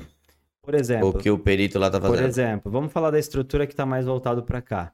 Se por acaso ele tiver uma dúvida, pô, todo mundo sabe, a gente pega, vamos falar da marca que a gente pega um Sandero, é bem grosseiro aquela afetação dele. Se você olhar a parte traseira ali, se você bate o olho, você é um vistorador inexperiente, você fala, pô, esse carro tá, tá inteiro trocado, a Sim. painel traseiro e assim vai. E não, depois você vai entender que aquilo é, assim. original. Então, até para um vistoriador inexperiente, ele pode consultar uma pessoa mais preparada na empresa, mandar as fotos e falar, pô, tô em dúvida, esse ponto de solda é original? Essa calafetação é original? Que, que você acha? Então dá para ajudar também estruturalmente com uma pessoa mais experiente. A partir daí é que começa a formar é, esse início e fim. Então a gente tem todas as. Ele tem que passar por todas as peças. Ele tem que passar pela. Vamos lá. Ele começa aqui. Alma do para-choque, painel frontal, suportes de longarina, suportes de radiador. Ele vem em toda essa estrutura aqui, frente. Depois ele migra para o interno aqui dos paralamas. Então aí- é um aplicativo que vai dando pra ele O passo a caminho. passo. a- a- o passo a passo. E aí é uma maneira de tentar não falhar em nenhuma das peças. Ah, até não esquecer uma peça, né? Porque quando você tava verificando um carro todo, eu- quando eu fazia com o Fernando, eu não tinha um manual, né? Eu ia, levantava o carro, ia rodar. Ah, se eu comecei pela frente, eu vou rodar a lateral toda eu não me perder. Então, E- isso facilita a vida de quem tá É, fazendo. Aí eu vou aprofundar um pouquinho mais aqui. Quando a gente está lidando com alguns carros que não sai a borracha, ou para sair vai romper, Vai rasgar a a gente borracha. tá falando de, de Toro, de Jeep, de Jetta, tem Polo, tem muito carro que tem muita dificuldade. Quem Sim. deve estar vendo deve estar falando, pô, já rasguei uma borracha de um Acontece de rasgar. Sim. De um polo. Vai pegar um Porsche 90 e Acontece. pouco vai fazer uma vistoria. Vai sair na mão a E borracha. aí a gente faz o que com o vistoriador? Indica para que ele Não remova. meça as peças Meça. com o aparelhinho de Então, medição. a pintura? Eu ia falar isso, uma, uma ferramenta que ajuda muito as pessoas, até as leigas, em querer saber se o carro foi reparado ou não. Compre um aparelhinho se você quer esse cara curioso. Chama micrômetro. É isso aí. É que tem micrômetros de outras finalidades, né? Tem o micrômetro de pintura. Uhum. É, se Tem aí colocar- no se Mercado Livre no custa- Mercado Livre, medição de espessura, Duzentos e poucos reais, com cento e poucos muito, reais. né? Então, o que que o, que que o dono de, se tiver algum vistoriador, dono de CV vendo, ele precisa entender que carros populares trabalham com micras menores. A gente estava trabalhando, falando de 180, 200, porque o tratamento de pintura é mais fino, é mais leve. Quando a gente parte para carros premium, já parte para 250, as peças têm pintura e verniz mais grosso. E assim vai. Até 300 ali a gente fala que, vamos lá, até 250 a gente está falando de carro premium sem repintura. Quando a gente parte para 300, a gente está começando a falar que há repintura naquela peça. E acima de 350, 400, a gente está falando de micras aqui, a gente entende que há massa na região. Só que entenda, uma cautelar, peças móveis como portas e capô, não entram na parte estrutural. Então eu estou querendo dizer o quê? Aquele vistoriador que não tirou a borracha para que ele cheque a coluna com esse aparelho. Sim. E aí ele não corre o risco de, de romper uma borracha. Ele pode, de repente, estar pensando, pô, mas como é que eu vou ver o pontinho de solda original? Se você conseguir, sem rasgar a borracha, que é o que a gente faz, só, só soltar um pouquinho ela para dar uma olhadinha no ponto de solda, beleza. Mas se você mediu as colunas e não tem nenhuma repintura e nenhuma massa, a chance é mínima de ter um, um reparo ali. Então fica bem clara essa informação quando você fala de peças estruturais. Sim. Se existia um reparo, um dano numa porta, num, num capô, numa tampa traseira, isso não vai ter um apontamento na parte estrutural do carro. N- não vai, mas entenda uma coisa. Ela vem de caráter informativo, mas não geraria uma reprova, É, por exemplo. Entenda uma coisa, não não merece nenhum tipo de apontamento estrutural no veículo, Hum. salvo as empresas que hoje em dia vendem os pacotes de medições de espessura, tá? Normalmente são perícias com um pacote à parte. O, o, o comprador daquela, daquela cautelar, ele quer saber se houve alguma repintura na porta. Aí é um pacote vendido à parte. Então, a vistoria cautelar, ela analisa toda a estrutura do carro, toda a parte estrutural. Então, a gente vai falar de peça parafusada, a gente está tirando fora. Está tirando tampa, pa- é, capô, Portas, paralama capô. e portas. É, a gente tira fora. é, quan- claro que quando a gente começa a ver os parafusos fora de posição, os parafusos com marca de ralado, é, tudo aquilo ali é, gera que a gente tenha mais atenção no que está sendo visto. Pode gerar uma dúvida, mas ele também não quer dizer que foi feito algum tipo de reparo. Não, a gente Porque po- uma porta desalinhada, eu preciso soltar parafuso de dobradiça para alinhar ela. Certeza. Vamos falar que se a gente encontrar é, a troca de um painel frontal, de um Fox, ou a gente está falando de uma, de uma alma de para-choque de um carro que é por parafuso, Hum, No máximo, a gente vai observar troca da peça por meio de parafuso. tá. No máximo, uma observação para que o cliente tenha só aquele conhecimento, mas não vai nem para amarelo, nem muito menos para vermelho. No máximo, uma observação. Você está ouvindo o podcast da Tony Mac. Um bate-papo para quem gosta e entende de carro. Uma outra coisa que daí já envolve até talvez o que eu tenha dito, que eu tô até com a notificação que eu recebi da, da Sopave, Sim. e eu coloquei uma informação que me foi passada até por uma empresa de vistoria, que não, não vou citar aqui também qual é, porque eu fui pelo meu conhecimento e liguei para algumas empresas para tirar dúvida. A vistoria veicu... a vistoria cautelar fica registrado em algum sistema do Detran? Cautelar? É. Não. Nenhuma informação Não. fica Ele é um registrada. produto privado, né? Ele não se Mas ela fica registrada em outras empresas que fazem o cautelar. Ele fica registrado na empresa que realizou o serviço. Sei lá, vamos falar de uma empresa. Mas não fica é que eu não vou falar um nome. Porque o Não. cliente... Não, eu não vou falar um nome. Que nem. A, a- Uma outra empresa não tem acesso, por exemplo, a minha empresa não tem Isso que eu ia acesso perguntar. a Uma outra. vistoria realizada pela empresa do Michel. Tá bom, mas exemplo. a sua empresa tem quantas unidades? 80. Então, mas 80, as 80 se- ficam sabendo. É, Tem, usa o mesmo sistema que vai estar lá constando nesse... Sabe que Qual foi que é o nome mesmo? plena visão vistoria veicular. Plena Visão. Se eu for na Sabe- Plena Visão de São Paulo na de Ribeirão Preto, o sistema vai ter, vai ter ligado de informação. Se eu é, jogar aquela placa para consulta ou para realizar um novo serviço, vai me trazer a informação de que já foi realizada uma vistoria veicular em alguma unidade da plena visão. O Detran não tem nada Mas a não ver. fica disponível O Detran não tem nada a ver com isso. consulta. Então, Entendi. olha lá, É pessoal, o Detran não tem nada a ver com vistoria Nada cautelar, se qual foi batido, se não foi.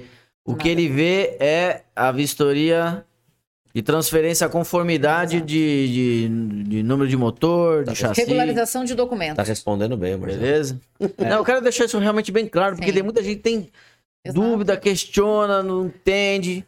E gerou E uma quero- confusão tremenda isso, Exatamente, Marcelo. eu quero tirar essa Laudo- confusão laudo da galera, de entendeu? transferência tem uma finalidade. Esse nome foi utilizado, mas hoje a nomenclatura correta é vistoria da identificação veicular. A finalidade é regularização de documentos. Para N quesitos, o carro vai estar apto ou não à circulação em trânsito. Ponto final. Exato. Detran, órgão de trânsito. Vistoria cautelar. Princípio dela, análise de itens estruturais e procedência. Ponto final. Caráter informativo, privado e comercial. Qual que é a diferença? Ó, gra- salva esse teco aí, viu? Esse, faz esse recorte aí da Fabiana, beleza? Fernando tem a lição de casa. Papum, né? Qual que é a diferença do É isso aí. laudo cautelar pro laudo pericial? Eu posso responder essa, mas até eu vou dar mais uma reforçada aqui no assunto que eu sei que é bem, bem relevante. É, a cautelar é exclusivamente da contratada. E a Certo. gente tem o maior cuidado para que só quem tem esse conhecimento é quem contratou, tá? Não, não, não é ninguém que chegue lá falando, pô, eu queria ver, eu tô negociando, eu queria ver a placa do carro tal, eu sei que fez a cautelar aí. Não, não é assim, tá? Esse documento aqui é bem sigiloso, a gente Uhum. entrega para o proprietário, para quem contratou, e a partir daí é ele que tem direito a ele. Se ele quiser mostrar para alguém, beleza. Agora, ele não chega lá a outra pessoa e isso tem divulgação. Então, é exclusivamente pra, da empresa. Então, mas no caso de uma, uma concessionária, quem vai fazer, ela é a compradora. E ela que exi- exige ou ela que faz o laudo Então, cautelar? Não, ela não pode fazer. Não. Ela exige, ela, Ela- não pode ela fazer. Ela exige. pede. E ela o cliente pede, leva. é. cliente que leva. Cliente Tanto leva. A não que- ser que o veículo seja de posse dela. Aí ela faz a a vistoria dela. é. Sim, Surgiu sim. uma dúvida aqui agora. Uma empresa, uma oficina, Mas, desculpa, pode não- fazer uma vistoria, uma concessionária, pode montar uma empresa de vistoria dentro da É, concessionária? Não, só não, não, não respondi a, a tua, a sua pergunta, Então manda. só para não confundir.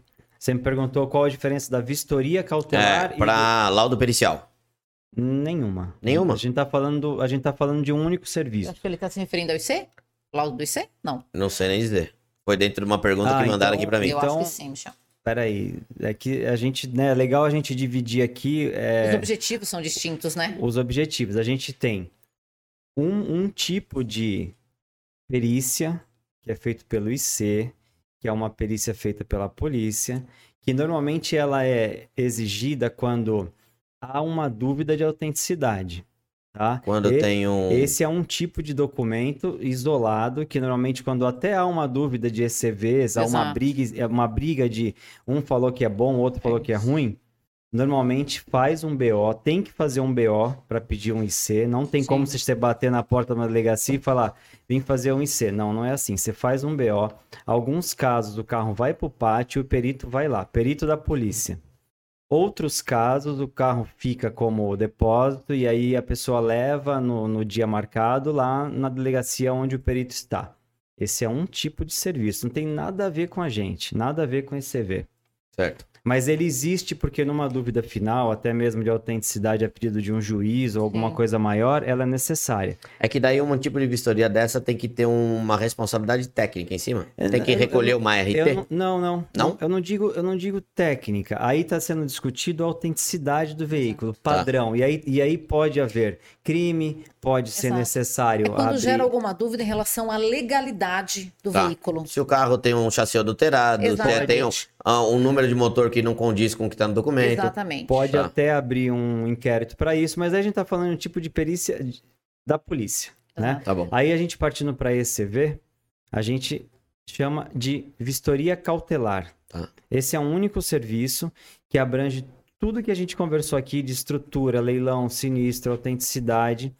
Não existe dois nomes. Falou cautelar é um único nome. Não existe dois tipos. A única coisa que tem é que algumas empresas agregam um pacote de medição de espessura.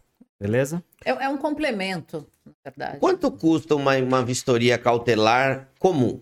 Vamos, esquece a questão de pacote, espessura, XPTO. Quanto custa uma vistoria veicular, uma vistoria cautelar? Em média, 200 reais. Em média, 200 reais. Em quanto tempo que ela é feita?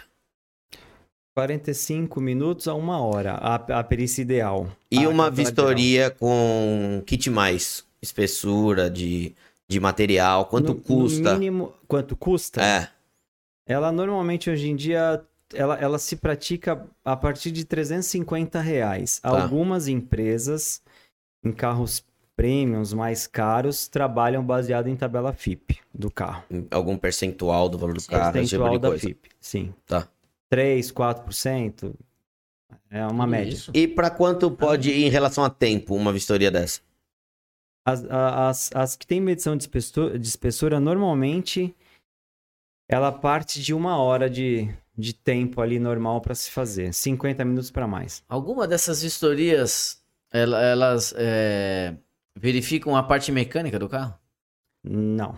Não, A parte mecânica não é vista em cautelar. Então, se uma pessoa quer comprar um carro e tem dúvidas sobre mecânica, ela tem que procurar uma mecânica de confiança dela. Então, deixa eu fazer uma propaganda nossa aqui agora, né? Porque assim, o carro, a estrutura tá ok. É, A autenticidade, A autenticidade legal, tá ok. Não tem nada na estrutura que vai afetar a segurança, porque o- a- até a função, como a gente só vai repetir aqui de novo, não atesta a segurança se o carro tá em condições de rodar ou não, porque trocou uma peça soldada ou não. Vocês querem comprar o carro? Pode ter um desgaste excessivo de componentes do carro, de disco de freio, de pastilha, de amortecedor, óleo não foi trocado, tá perto da, da, da, da quilometragem de troca de correia dentada, da manutenção mais séria do motor, de correias e tal. E tudo isso gera, além de um custo elevado para fazer essa manutenção, gera um puta de um prejuízo. Se o cara compra o carro que tá inteiro bonitinho por fora e tá todo estragado por dentro, gera um custo enorme depois para arrumar o carro. O carro pode te deixar na mão e tudo mais. Então não é porque a galera fica tão preocupada com o negócio. Passou na cautelar, passou, parece que eu acho que acabam com isso esquecendo de verificar a parte mecânica do Sem carro. Mas você Ô, falou Marcelo, a parte que hoje- mecânica. Perdão, Hoje, perdão, só pode continuar. Hoje existe Traz uma, água pra existe uma né? lei federal é, no qual obriga os revendedores de veículos, comerciantes de veículos, a informar toda a situação de procedência do veículo. Sim. Porque antes você comprava um carro, antes de, de toda essa situação de cautelar, que é uma garantia daquele produto, Claro. é, sabendo o que sobre o veículo, o que o vendedor falava. Meu carro é bom ou meu carro é ruim. Comprei o carro, pronto, acabou, não tenho garantia nenhuma. A vistoria cautelar, ela dá garantia a esse processo. Sim. Por isso que, novamente, eu digo, estar aprovado ou reprovado pouco importa, porque toda a condição descrita ali tem um documento impresso, descrito informações, tem um CNPJ que garante toda aquela informação por trás, que dá a garantia. Se você errou, você é meu cliente, comprou o carro, a minha vistoria tá errada, você pode me cobrar isso depois, você tem um Ah, documento. peraí, ó, vou até. Entendeu? Será que deu pra ouvir o barulho? Veja a importância da cautelar. Não, eu vou até fazer uma pergunta relacionada exatamente isso que a Fabiana falou. Isso é importante. Peraí, deixa eu voltar pro microfone. Enquanto eu Então, coloco a galera que só procura, tem muita gente que quer comprar um carro, procura preço. Preço, Ah. preço, preço, preço, só quer Eu- preço. Minha folha já até acabou. Se o carro Fabiana. tá inteiro, tá revisado, a manutenção de mecânica tá em dia, porque isso é caro, né? Trocar Sim. conjunto de disco, pastilha de freio, amortecedor, suspensão, correia, óleo de câmbio, de motor, o caramba. Então, pessoal, por favor, se atentem também muito na parte que é aquilo que pode te deixar na mão, que é a parte mecânica do carro. É melhor prevenir do que remediar, né? Mas eu tenho uma pergunta pro Michel. Dentro da vistoria cautelar não é verificado nenhuma questão mecânica. Porém, você tá com. Ou, quando é feita uma vistoria veicular, uma vistoria cautelar, o carro sobe no elevador, alguma coisa? É opcional ou é, é um padrão? Não, é, não é um padrão, tá? Mas acontece muitas vezes. Se o carro é alto, o cara pode deitar embaixo, né? É, mas acontece assim, muitas vezes. O que que, o que que se passa na parte ali que a gente pode dizer que abrange um pouquinho? Se a gente já notou que o carro tem uma série de corrosões Hum, no assoalho e assim vai, com certeza ele vai encontrar ali corrosão na bandeja, em algum agregado. Mas veja bem, não vamos falar isso, porque não faz parte do, do checklist da perícia. Então eu não posso entrar num mundo que há, que há ali é, uma bandeja com corrosão, um agregado. não, eu não digo nem bandeja com corrosão, mas eu digo coisa que realmente é, É, é, relevante? é relevante. Por exemplo, você levantou um carro no elevador e você viu um cárter de alumínio soldado. Ou você viu um bloco do motor soldado, faltando um pedaço. Isso não é apontado na vistoria cautelar? Não, o que, o que eu vou fazer, ou o que eu aconselho meus historiadores a fazerem, é que, é, de cortesia, avise a pessoa, tá? Mas eu não posso documentar isso, porque vai, eu vou entrar num mundo que não faz parte não da é seu, né? Não, mas é, o mundo da, da vistoria deveria ser. É, é de caráter informativo e deveria ser bem é, incisivo quando vê algum questionamento errado. Porque uma coisa que o Marcelo falou é bem verdade. A estrutura do carro pode estar tudo ok. Mas o carro pode ter inúmeros problemas que não são. Você pode dizer que é mecânico porque falta um, falta um Sim. pedaço do bloco do motor. Mas não é um problema mecânico. É um problema de uma possível colisão, de ele passar embaixo de, daqueles picolé de asfalto, dele arrebentar o cárter, estourar uma bomba de óleo, ter que fazer o motor. Então, se a gente está falando em passar informação, deveria constar esse tipo de coisa na, na cautelar. Mas Não. ele fica fora do pré-requisito, né, para vistoria Ó, cautelar. eu vou, eu vou dar Para o uma... que foi constituído no mercado em relação à vistoria cautelar. Então, mas por isso que eu perguntei do órgão regulamentador, padronização, porque eu não sou contra, tá? Aham. Eu quero deixar bem claro pra todo mundo que tá aqui. Eu não sou contra a vistoria cautelar. Eu acho que ela deveria ser mais abrangente, Sim. mais incisiva. Eu acho que ela deveria ir mais a fundo no carro. E até, você quer saber? Eu perguntei de valores e até custar mais. Sim. Então, Porque quem tá um projeto comprando de lei para regulamentação de tudo isso. porque tem quem tá comprando um carro e quer fazer uma vistoria cautelar, ele deveria ter é, muito mais informação, porque ter toda a parte de estrutura e não ter mecânica, eu acho um, Não, mas é, eu um- acho um baita que pecado. Você já tá indo, já, tá- você, meu, a galera, se você quer comprar um carro, quem quer comprar um carro usado, ele também tem que ter a ciência de que a qualquer momento alguma coisa pode sim. quebrar Sim. no carro. Não, mas eu tô falando de um cárter quebrado. Se quebrou Não, um cárter. Não, aí- isso que eu tô falando. Ah, sim. É, pegou um buraco e quebrou uma aba do suporte ali do motor. Não é que quebrou o bloco, foi biela pra fora. Se bem que até isso acontece. Tem gente que tem um calço hidráulico, vai uma biela pra fora do bloco, ele faz uma solda ali, ou solda ou durepox, que a gente já viu até aqui na oficina, e bota o carro pra rodar. Com Ah, de durepox repente- no cilindro. De repente, sugestão de melhoria aí para Pra também fazer, vamos de novo fazer nossa propaganda. Vai comprar um carro usado? Bom, também não precisa ser na nossa, né? Não, Leva mas- na sua oficina de confiança, no seu bairro que você conheça. Ó, pode dar uma olhada no que eu tô comprando. Porque quanto a gente livrou de amigo, de cliente Sim. que queria comprar um carro, traz aqui pra gente dar uma olhada. Sim. Mas assim, ó, para E quem condenava o carro. Para quem não conhece uma cautelar, olha quantos itens, eu vou falar bem rapidinho que é visto, tá? A gente tá falando do chassi, do motor, falando das numerações de autenticidade do câmbio, todos os vidros, lacre da placa, etiqueta online, para quem não É que, sabe, Michel, é, não quero te cortar, mas é que eu, tô, eu quero falar mais da questão que a- aborda muita gente. Quero falar mais da questão de estrutura. tá. de, de reparo ou de peça que. Porque é, é fato, a cautelar ela é importante. Tá. Ela defende muita gente que compra o carro. E por isso que eu não sou contra. Sim. Eu sou a favor dela. O que eu tô é, questionando é por que ela não abranger mais.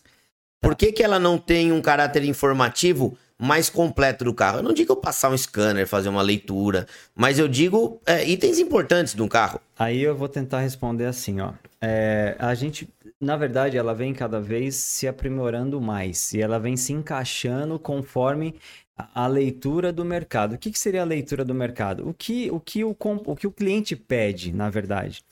Então, hoje a gente já tem vários itens que foram adicionados durante o- a vida da cautelar. Ela cada vez vem aumentando mais, ela vem entrando itens a serem checados a mais.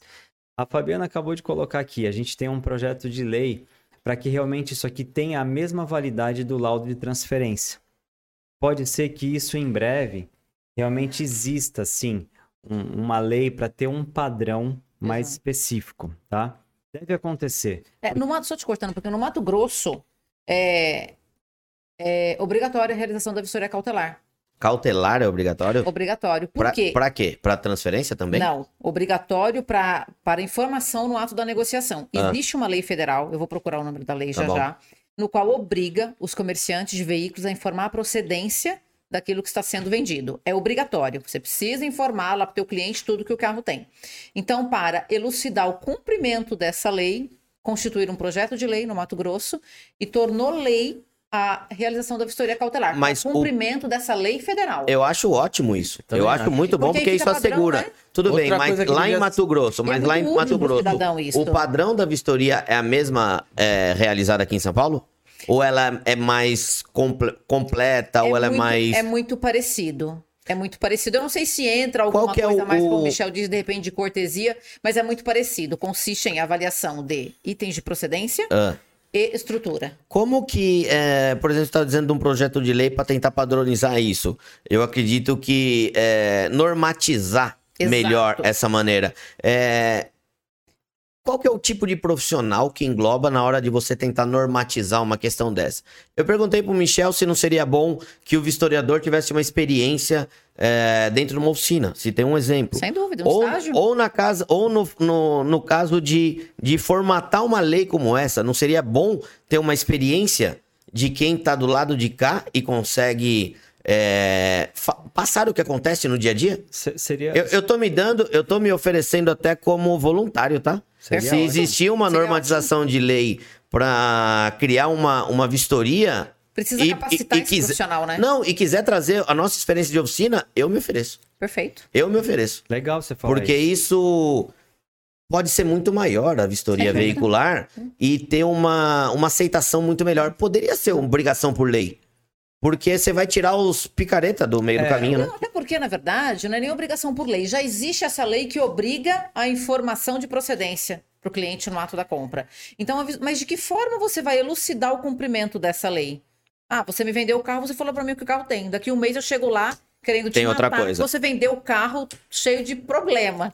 Tudo bem, você tem garantia legal, você tem Então, responsabilidade é isso, é, três isso, meses. é isso que eu quero falar. Mas assim, é melhor prevenir do que remediar. Mas O Né? que tem um é? negócio legal para também colocar Fala aí, aqui. Michel, fala aí. Se, se esse, projeto, esse projeto de lei for aprovado, com certeza há uma padronização. Sim. Tá? Então, essa questão de um status é, é vermelho não conforme outro é reprovado, esquece. Isso não vai existir Vai mais. ter tudo igual. Tudo igual. Ou sem status, talvez, não sei, tá? Tô colocando algumas questões. Mas tudo igual. Quem que aprova isso? Quem que entra com o esse, pedido desse? Um esse deputado, laudo aqui, ó, Deputado. estadual? No caso do Mato Grosso, foi estadual. O São laudo- Paulo teria que ser estadual, né? o o laudo de Estadual Embora a de São lei, embora a lei, a lei que, que trate aí da, da- que obriga a informar a procedência é uma lei federal. Mas os estados se movimentam, né, para poder Uhum. cumprir. Vamos entrar em contato com o deputado estadual daqui Vamos. de São Paulo e trazer ele para falar disso? Ah, vamos? Posso te trazer como convidada? Claro que sim. Seria Então tá ótimo. Quem é Tá o bom. deputado? Não sei, não sei, vou pesquisar. Não, mas vamos atrás. Pesquisar e vamos, vamos atrás. Mas enfim, o laudo de transferência já mostra, porque não importa que ela seja plena visão ou Hum. autêntica vistorias, é o mesmo documento. Sim.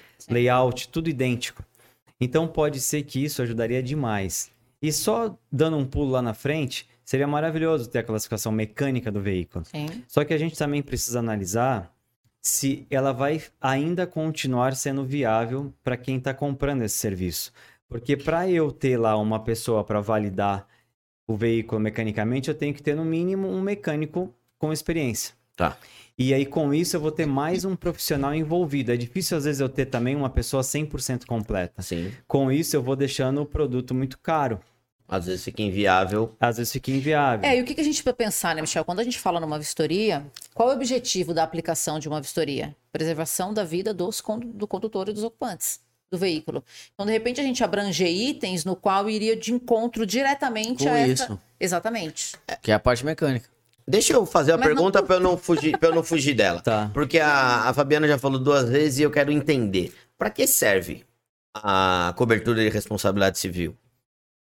Por que que você, por que que você quando explica o que que é isso? O que que é a, a cobertura de responsabilidade É civil? um seguro de responsabilidade profissional. Tá. É, pode. É um seguro através de uma seguradora mesmo. Exato, Tem exato. nada a ver com algum É uma- órgão. Não, não, uma seguradora, uma Tá. pólice de seguro, ela tem a cobertura ali de 500 mil. Para ressarcir de possíveis equívocos. Então, realizou uma vistoria, sei lá, cometeu algum equívoco. Se, ele, se, se um cliente faz uma vistoria na tua empresa e a tua empresa reprova o veículo, aí ele leva em uma outra empresa e a outra empresa aprova o veículo. Quem que define quem tá errado? É, não, é, não, é bem, não é bem por aí, né? Ah. O seguro de responsabilidade, tanto que ele pode até ser aumentado hoje em dia, Uhum. porque os carros estão muito caros, né? Sim. Já foi utilizado já em alguma Já, ocasião? Alguma. Em que situação? já, a gente ativa ele, eu já ativei ele, normalmente por autenticidade. Ele tá, Sim. tá- ele tá sempre baseado num erro do funcionário, tá? Tá. Não que não possa ser estrutural também, mas ele é, ele é mais voltado para autenticidade. Se ele por acaso validou uma, um chassi que era adulterado. E ah, de alguma forma, amanhã ou depois isso foi visto. Ele vai ter que passar naquele laudo do IC, da polícia Entendi. que já falamos. Esse que vai determinar. Exato. Mas Tá. esse, ser- esse, o seguro de responsabilidade, basicamente, é por um possível erro do funcionário. Tá. É, ele, ele, é, ele é bem burocrático para ser Uhum. acionado, tá? Pede-se um calhamaço de documentos. Eu tive duas, du- é, duas, dois seguros acionados, dois sinistros abertos. Um eu tive sucesso, o outro não. O outro nós perdemos o carro inteiro porque faltou um documento e simplesmente a seguradora não pagou Entendi. mas o outro eu tive sucesso. Então, se principalmente o cliente nos fornecer todos os documentos que a seguradora pede, Hum. ele tem esse respaldo também, tá? Se ele, se ele chegar lá com um carro de um milhão de reais e por acaso nós eh, errarmos na, na, na avaliação, ele também tem esse respaldo do seguro de responsabilidade. Agora, numa questão técnica estrutural do veículo. A gente está aqui principalmente pelo vídeo da Chevrolet Tracker, Tá. onde foi um reparo que não foi realizado na Tony Mac, foi realizado não sei em que oficina. E o cliente, talvez por ver os nossos vídeos, teve o carro dele na hora da venda reprovado, trouxe aqui e pediu uma vistoria da companhia de seguro. Uhum. A verdade foi essa, a companhia que veio aqui para vistoriar o veículo. Mas eu falei, deixa eu ver esse carro. É, o carro tinha apontamento de longarina dianteira esquerda e caixa de ar lado direito. E não tinha nenhum, não tinha nenhum sinal de dano, vestígio de reparo nesses dois itens. Isso dá um erro na vistoria que permite é, o- a utilização do, da cobertura da responsabilidade civil? Permite. São Permite. para erros de serviços, né? Realizados. Então, desde que ele reúna toda a documentação, envia para a seguradora ela fazer a análise se, se é conveniente ou não o ressarcimento. Então, A palavra acho que não seria conveniente, seria, seria se vai ser aceito, né? Se a Sim, seguradora sim. vai entender que foi realmente. É que aí... Um ah, erro, mas né? só, só vou corrigir um detalhe, tá? Ah, Se, se a seguradora vai entender que há, um, que há um erro ou não, a gente tá falando de um fator. Uhum. Agora, se for provado para a empresa de vistoria que está errado, ela tem que responder por isso. a empresa de vistoria. Sim. É um tem que recurso que a empresa tem em recorrer à A seguradora porque fez a momento que você contratação dessa entregou uma pólice, né? cautelar para o cliente, Mas você- isso não acaba criando uma segunda possibilidade? Vamos lá, dentro dos vídeos sempre tem um monte de comentários, sempre Uhum. muita gente entra em contato e tem gente que entra em contato até por e-mail, por Tá. exemplo. Eu tenho um e-mail que um, um empresário mandou pra gente, ele era do mundo de oficina e ele foi pro mundo de, de vistoria. Tem algumas empresas de vistoria, cara. É, e ele tem algumas empresas de vistoria. Cadê o e-mail? Que daí eu queria. é, eu até perguntei antes pra ele se eu poderia usar o, o, o e-mail que ele mandou pra questionar isso. Ia rolar um vídeo desse assunto. Mas como vocês vinham aqui, eu falei, ah, então vou aproveitar pra debater isso ao vivo. Eu vou colocar aqui na tela. Fernando, corta pra, pra 4 aí. Pra galera conseguir acompanhar. Vamos lá, eu vou ler. É, sou Júnior, proprietário, proprietário de empresa de vistoria. Espero que leia esse e-mail até o fim para entender um pouco do que acontece. Já de início digo uh, que seu vídeo a respeito da empresa de vistoria tem todo sentido. Pois bem, por sete anos fui proprietário de oficina de funilaria e pintura uh, e também colocava a mão na massa. Próximo do sétimo ano, já cansado, ele acabou largando esse mercado e em 2017 ele abriu a primeira empresa de vistoria. É, como ele já tinha aquela bagagem que a gente estava falando, ele tinha experiência, é, isso ajudou bastante, né? Nos cinco anos que ele está nas empresas de vistoria, é, e digo que não foi fácil mudar a questão de aprovado e reprovado nas cautelares, ali da nomenclatura. Para te resumir um pouco a história, para que você se, é, existe consistência no que eu vou dizer. Os, as vistorias cautelares não existe, não existe um órgão, órgão regulamentador, que foi uhum. o que a uhum. gente falou. Sim. Diferente da ECV, que é pelo Detran. Então, análise cautelar não existe um critério. Análise é de profissional para profissional, de empresa para empresa. É, muitos dos lados reprovados existe por trás um motivo, que muitas vezes não é o veículo. É uma das coisas que eu vi dentro de muito comentário dos vídeos que a gente fez. Primeiro motivo, inexperiência do profissional que é o que pode acontecer, visto que ele não tem nenhuma bagagem e mesmo ele pode fazer um treinamento e pode ter um acompanhamento de um de um profissional mais experiente da empresa, mas e o dia que esse profissional não vier? Ou, por exemplo, é, hoje para você abrir uma escola, você tem que ser ter, ter uma formação pedagógica. Para você abrir uma empresa de vistoria, talvez não seria interessante você ser obrigado a ter uma formação de engenharia, por exemplo? Porque pelo menos o proprietário da empresa teria que ser o responsável por isso tudo. É... Ó, inexperiência, é, porque muito tempo eu ouvo falar que não pode passar massa no veículo. Então a repintura já é um motivo para reprovar. Coisa que foi dita para você principalmente, né? Quando você foi com o HB20, teve empresa de vistoria que falou: ó, repintou um paralama, é reprovado e pronto. O segundo motivo, ele vai citar um exemplo fácil. Aqui ele cita um Gol G5, G6, G7, onde o painel dianteiro é fixado por parafuso e muitas vezes ali naquela chapa da, da ponta da longarina. E quando tem uma colisão, é trocado o painel, que é muito mais fácil, ele até não tem pintura. Só que aquela estrutura da ponta da longarina, aquele quadrado, fica um pouco afundado para dentro. E algumas oficinas acabam, por desatenção, acaba deixando aquilo amassado. É, ó, se não for desamassado é, uma peça, muitas oficinas o montam veículo sem o devido reparo. E muitos dos historiadores têm como aqui, aquilo como a longarina, e que se estiver amassado entende que ocorreu uma colisão e que é um motivo de reprova. Tudo bem que ali é um serviço que talvez tenha sido mal executado. É, cê, cê ele quer... trocou um painel, ele trocou um painel e deixou uma parte ali danificada. Não, é que eu quero eu quero ler Não, todos os motivos pra gente debater. que você queria discutir o parágrafo. O que, que foi, Fernando? É, é isso. Tranquilo. É, o terceiro motivo. Utilizando o exemplo acima, o historiador que analisou o veículo citado anteriormente coloca em seu lado aprovado, pois entende-se pois entende que não houve nada grave no veículo e esse cliente futuramente leva o veículo em uma outra empresa de vistoria e o vistoriador o reprova pelo entendimento dele. Essa culpa cai para a empresa que o aprovou, que é o que a gente falou há pouco. Então, por esse motivo, como muitas empresas do ramo de vistoria são empresas pequenas, muitas das vezes até se encaixa ou algum processo, enfim, elas optam pela reprova. Isso é uma coisa que me chamou muita atenção. Elas acabam optando pela reprova exatamente para não ter nenhuma culpa de o carro ter ir para um outro lugar e ser aprovado. É... Não havendo ali nenhum processo futuramente. E normalmente aqui o foco se volta para a empresa de funilaria e pintura. Essa é um, uma questão bem que eu quero discutir bastante. O outro motivo de reprova, garagistas, lojistas, revendas. Esse é um ponto muito difícil de se falar, pois muitas das revendas ali em comum acordo pedem para que se reprove o veículo com muita facilidade para que ele derrube o preço na hora da compra. E na venda, a empresa de vistoria altera o status do laudo para aprovado, o famoso verdinho, e vendendo assim acima, pela tabela FIP ou até acima. Espero que tenha explicado um pouco como funciona o sistema e apoio totalmente sua indagação. Empresas de vistoria podem aprovar ou reprovar na cautelar? No meu ponto de vista, não, exceto em caso de adulteração. Mas como é isso é uma cadeia muito grande, muita gente envolvida, ainda vamos ter muito trabalho para retirar isso. É, é muito relevante tudo que foi falado aqui, né?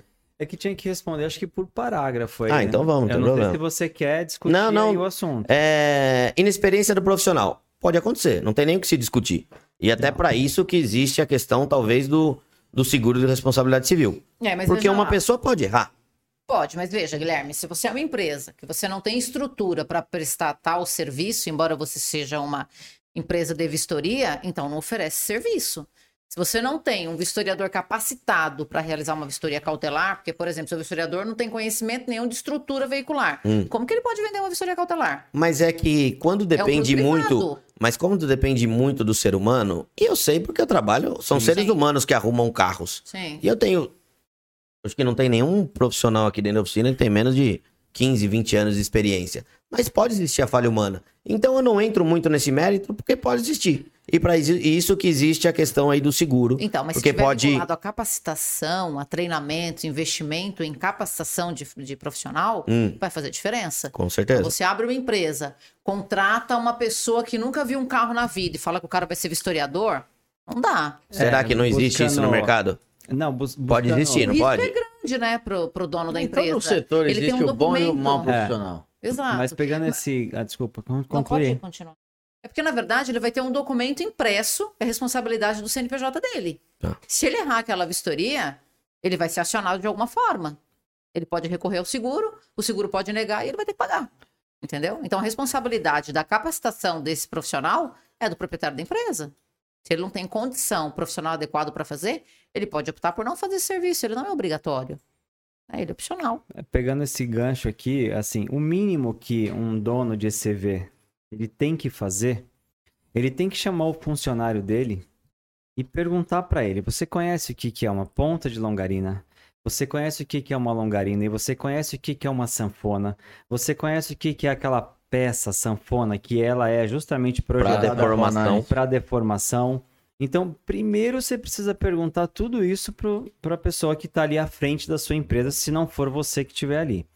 Então, se ele não conseguir identificar esses, esses três pontos, ele já não serve para avaliar uma cautelar. Esse é um grande problema.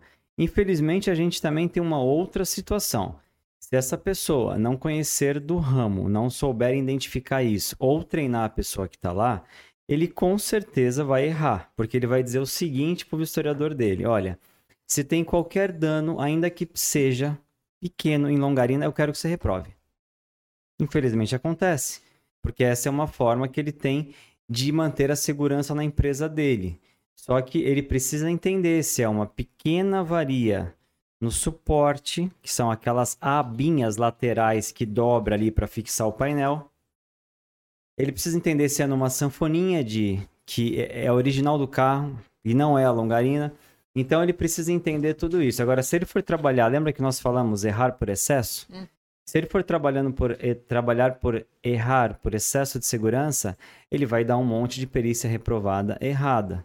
Mas ele não vai durar muito, muito tempo no mercado, tá? Vamos perceber isso. E ele, e ele pode ser chamado a responsabilidade também, né, Michel? Porque, por exemplo, se a Sem pessoa dúvida. perdeu uma negociação, ele pode ser acionado por danos Se, morais, Por exemplo, se ele faz uma vistoria apontando um erro, é, apontando um reparo que eu executei, e o cliente acaba por processar a Tony Mac, cabe a Tony Mac processar a empresa de vistoria? Você pode chamar a empresa direito. no processo.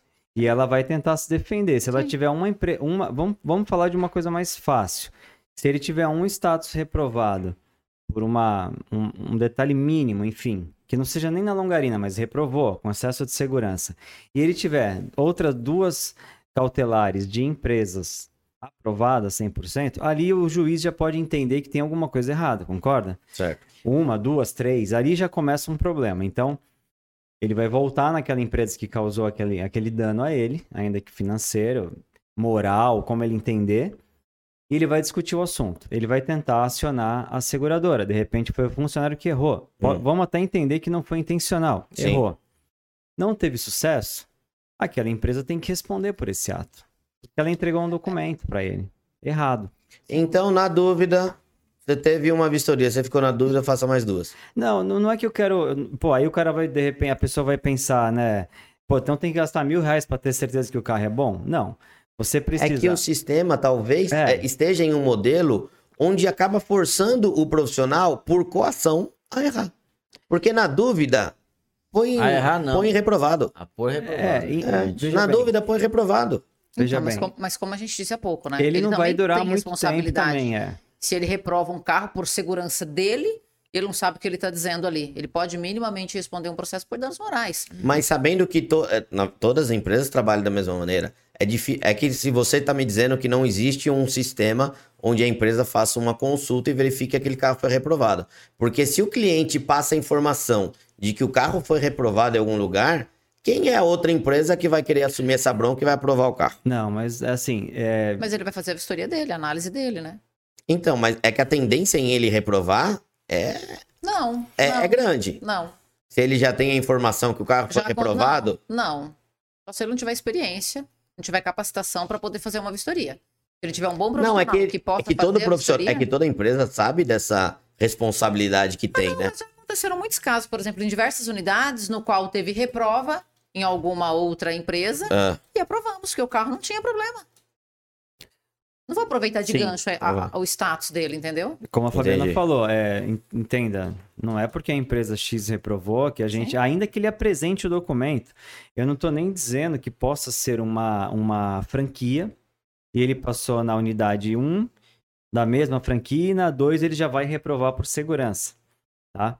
É, eu, é, a gente conhece, a maioria das empresas são sérias, então ainda assim, se mesmo a franquia, não importa que seja a uni- a unidade 1 e 2, a 2 entender que tem um erro na 1, aquilo ali sim vai ser questionado e vai ser resolvido da forma correta, porque ela vai entender que a 1 errou. E aí talvez dentro da franquia vai ser resolvido de uma forma é, legal, mas é, essa questão de ah, só porque reprovou um, se o cara chegar para mim lá na, na empresa que eu tô representando, ó, reprovou, nem olha o carro, já reprova. Não, nem pensar. A vistoria cautelar, ela aprova ou desaprova o tipo de reparo feito no carro? Não. Não. A gente Não, não, tá falando. observa o tipo de serviço feito. Uhum. A gente, novamente, de modo bem resumido, tá? Genérico. A gente observa a condição de originalidade daquele item analisado. Claro que é muito mais detalhado do que isso, tá? Mas de modo genérico para a gente entender. Uhum. A vistoria cautelar, ela não consiste na análise do serviço realizado em qualquer peça.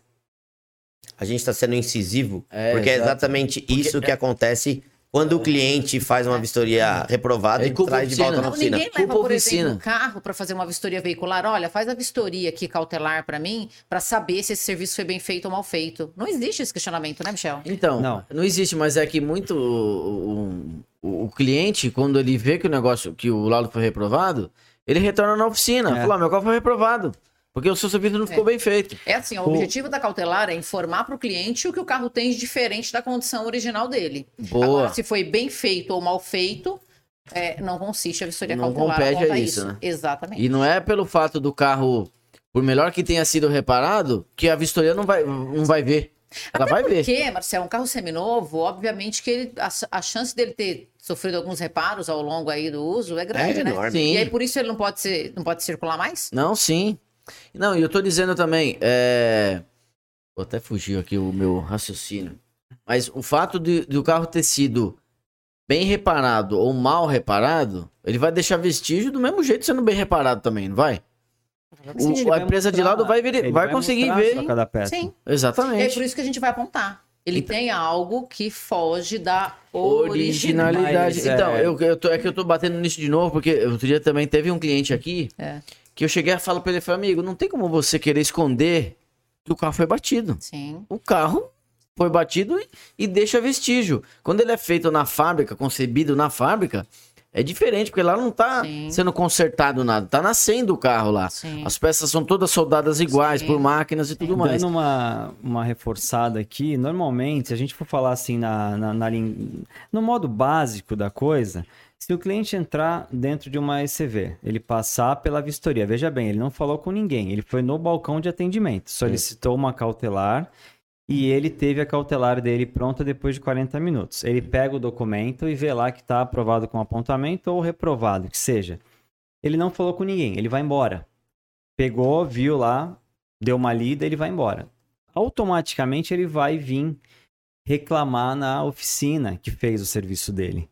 E o que acontece? Provavelmente ele vai voltar lá na ECV para que a gente discuta o assunto. Aí quem vai abordar ele vai ser o historiador responsável ou até mesmo o dono da empresa.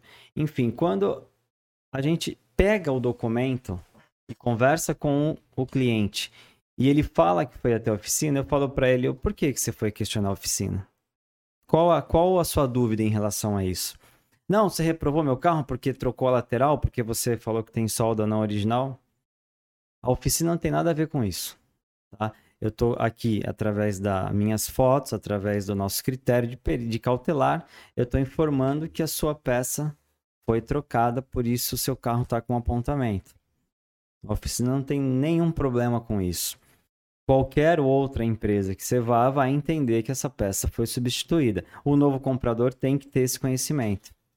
Mas a oficina fez o serviço dela, nem por isso esse carro está é, inviável de, de andar. De Mas até em situações dessa, desse próprio HB20, a informação que o cliente teve quando ele perguntou da reprovação do carro, o que queria dizer aquilo, o, o perito, no caso, informou que a lateral dele tinha sido trocada e que ela podia Sim. cair a lateral uhum. quando ele estivesse andando com o carro. Despreparado. É, ele é bem Completamente despreparado. É. Totalmente. Exato. Sem, sem um pingo de experiência. Vamos voltar aqui nos questionamentos que a gente estava em um por um. A gente tá. respondeu o primeiro, na verdade a gente acabou de responder no segundo e o terceiro. É. Porque é, eu perguntei exatamente na questão do terceiro, quando o, alguém analisa o veículo e tem alguma dúvida, ele acaba eu, na minha opinião, sendo forçado a colocar como reprovado. Porque é muito mais é, conveniente para ele colocar como reprovado do que colocar como aprovado e, por exemplo, de uma calafetação, como você disse. Sim. Às vezes ele não tem experiência que de uma marca para outra, a calafetação é completamente diferente. Tem calafetação que vem cinza, tem outra que vem pintada da cor do carro, tem oficina que aplica a calafetação antes do primer. Tem oficina que aplica aquela fitação depois da pintura. Então, acredito eu que pelo modo, pelo risco que se corre, acaba forçando uh, o cara a colocar como reprovado e a gente debateu isso. Ô, Mas... Guilherme, nas grandes redes, a grande maioria, existe uma mesa de suporte aí aos serviços realizados. Então, hum. por exemplo, uma unidade X está realizando uma vistoria cautelar. Ah. E aí ele está com dúvida, por exemplo, em algum item estrutural existe a possibilidade de contatar essa mesa de análise, que são vistoriadores com mais experiência. experiência. Exatamente. E aí compartilhar ali a dúvida e chegar à conclusão desse laudo.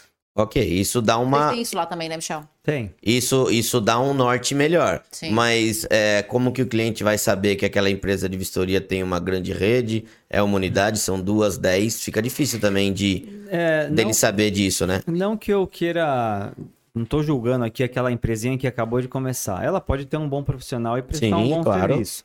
Mas assim, como tudo hoje em dia na vida, é, tem que dar uma pesquisada Sim. no histórico geral. Dá uma olhada nas reclamações de Google, que vai ter ali uma, duas, três pessoas falando talvez o assunto que, que Tá Pode ser a dúvida dele. A gente é, é legal é, buscar empresas que estão tá há bastante tempo no mercado, então, eu acho que a pesquisa para procurar uma empresa séria é fundamental para fazer tá. uma cautelar, tá? Foi como eu falei, eu repito, não é aquela, aquela empresinha que acabou de começar que não tem capacidade para isso. Mas é, para que evite um risco maior de erro, buscar uma pesquisa de uma empresa é, experiente já no mercado, com um tempo aí. Então, uma dica que você poderia dar: pesquisa a empresa que você vai levar para fazer vistoria.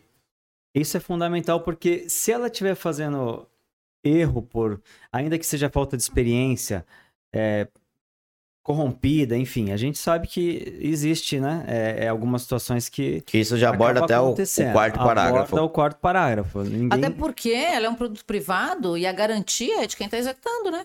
Então, a garantia, quem te dá a garantia desse serviço? O CNPJ que está executando essa empresa, esse serviço para você. Porque aqui é no quarto parágrafo ele colocou exatamente uma possível situação que acontece na hora de compra e venda do carro. Por exemplo, você vai levar o seu carro para vender numa loja tal e a loja te indica, ó, leva para fazer vistoria naquela empresa ali.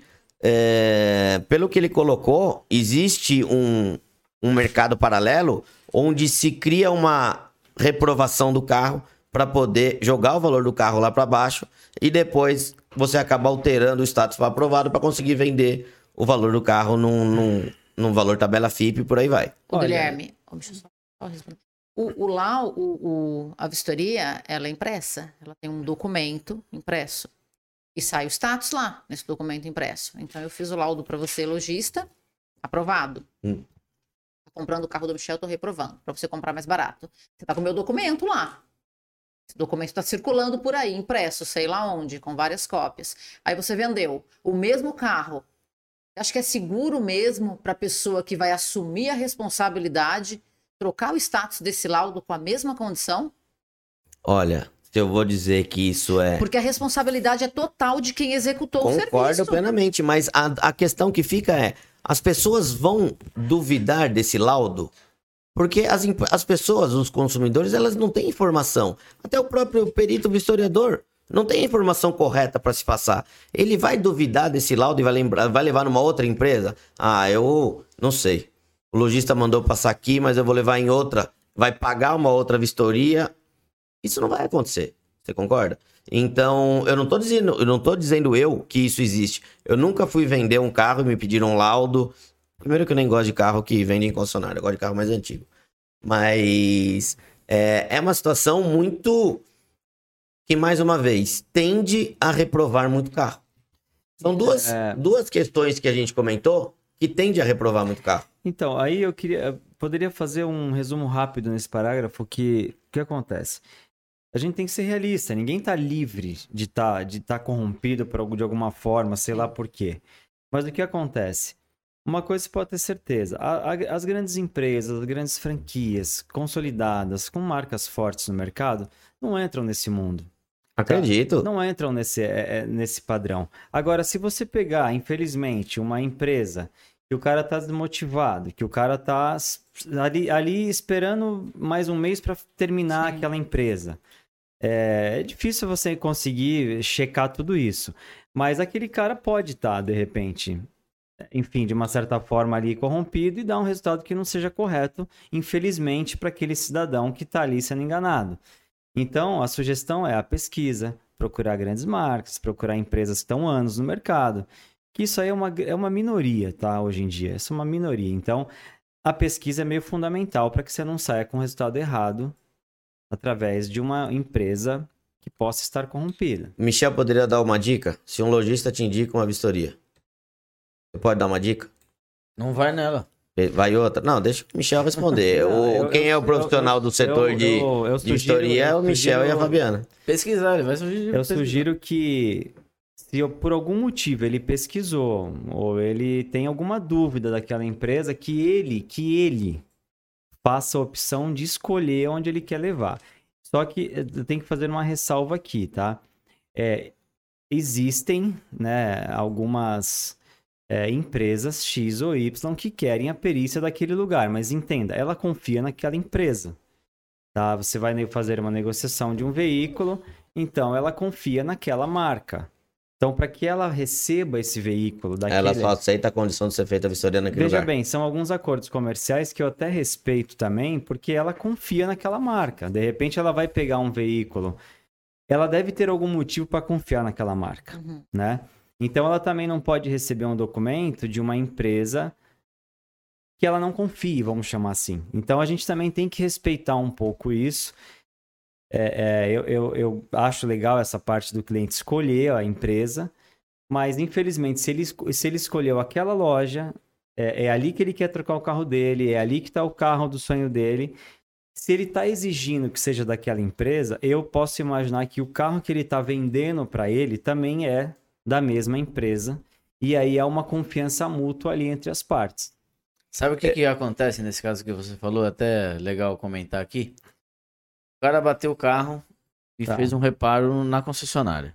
Isso Dois anos aconteceu. depois, isso aconteceu. mesmo. Isso aconteceu. Dois anos depois o cara vai lá trocar o carro na concessionária e pedem para ele fazer o laudo e é reprovado. Aí o cara fala, pô, mas vocês reprovam um carro que vocês mesmos consertaram? Tá? Mais uma vez, E na hora não dele tem nada comprar- a ver uma coisa com a outra.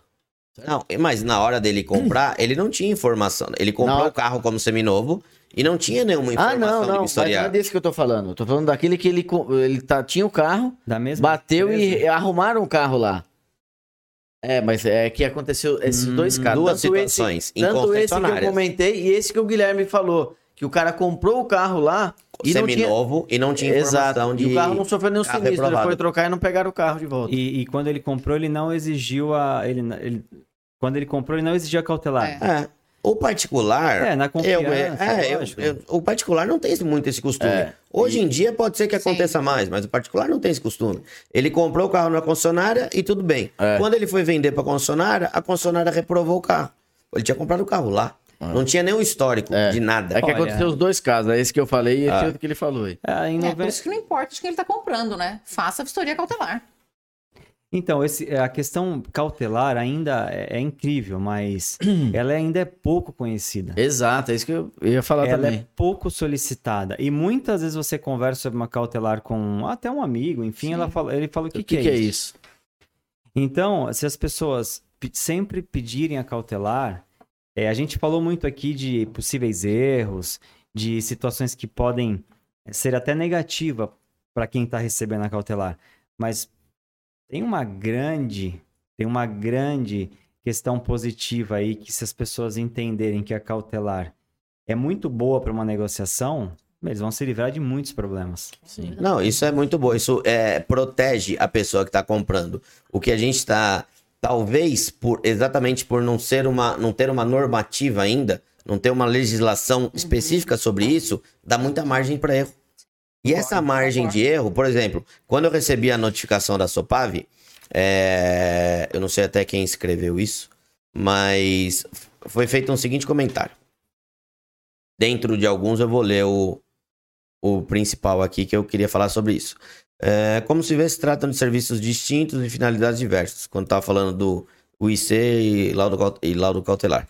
Ademais, existem cerca de 2 mil empresas de vistoria no estado de São Paulo que realizam a vistoria cautelar. Cada uma delas emprega cerca de 4 a 5 funcionários e para cada funcionário empregado, cerca de 3 a 4 pessoas dependem de seu trabalho. Assim, estamos falando de cerca de 40 mil pessoas que obtêm seu sustento através de empresas de vistoria, sem contar toda a cadeia comercial financeira movimentada. O que, que eu entendi disso? Que de alguma maneira, pelos comentários que eu fiz dentro do vídeo, eu estava prejudicando cerca de 40 mil pessoas. Porém, o que a gente está debatendo aqui mostra que eu não estou prejudicando 40 mil pessoas. Na verdade, a fragilidade de como é feito o estudo acaba prejudicando um número muito maior de pessoas. Porque se existem duas mil empresas de vistoria em- no estado de São Paulo, quantas oficinas existem? Quantos carros são reparados por mês em cada oficina? Então, esse número pode ser 50, 100, 200 vezes maiores de pessoas que estão sendo prejudicadas porque não existe uma normativa ainda completa no sistema. Volto a dizer, eu não sou contra a vistoria veicular. Eu só gostaria que ela funcionasse de uma maneira melhor, mais segura para quem está contratando, mais segura para não haver essas falhas, porque é, um motivo de reprova ser um acordo entre lojista, quem está comprando vendendo, demonstra uma falha.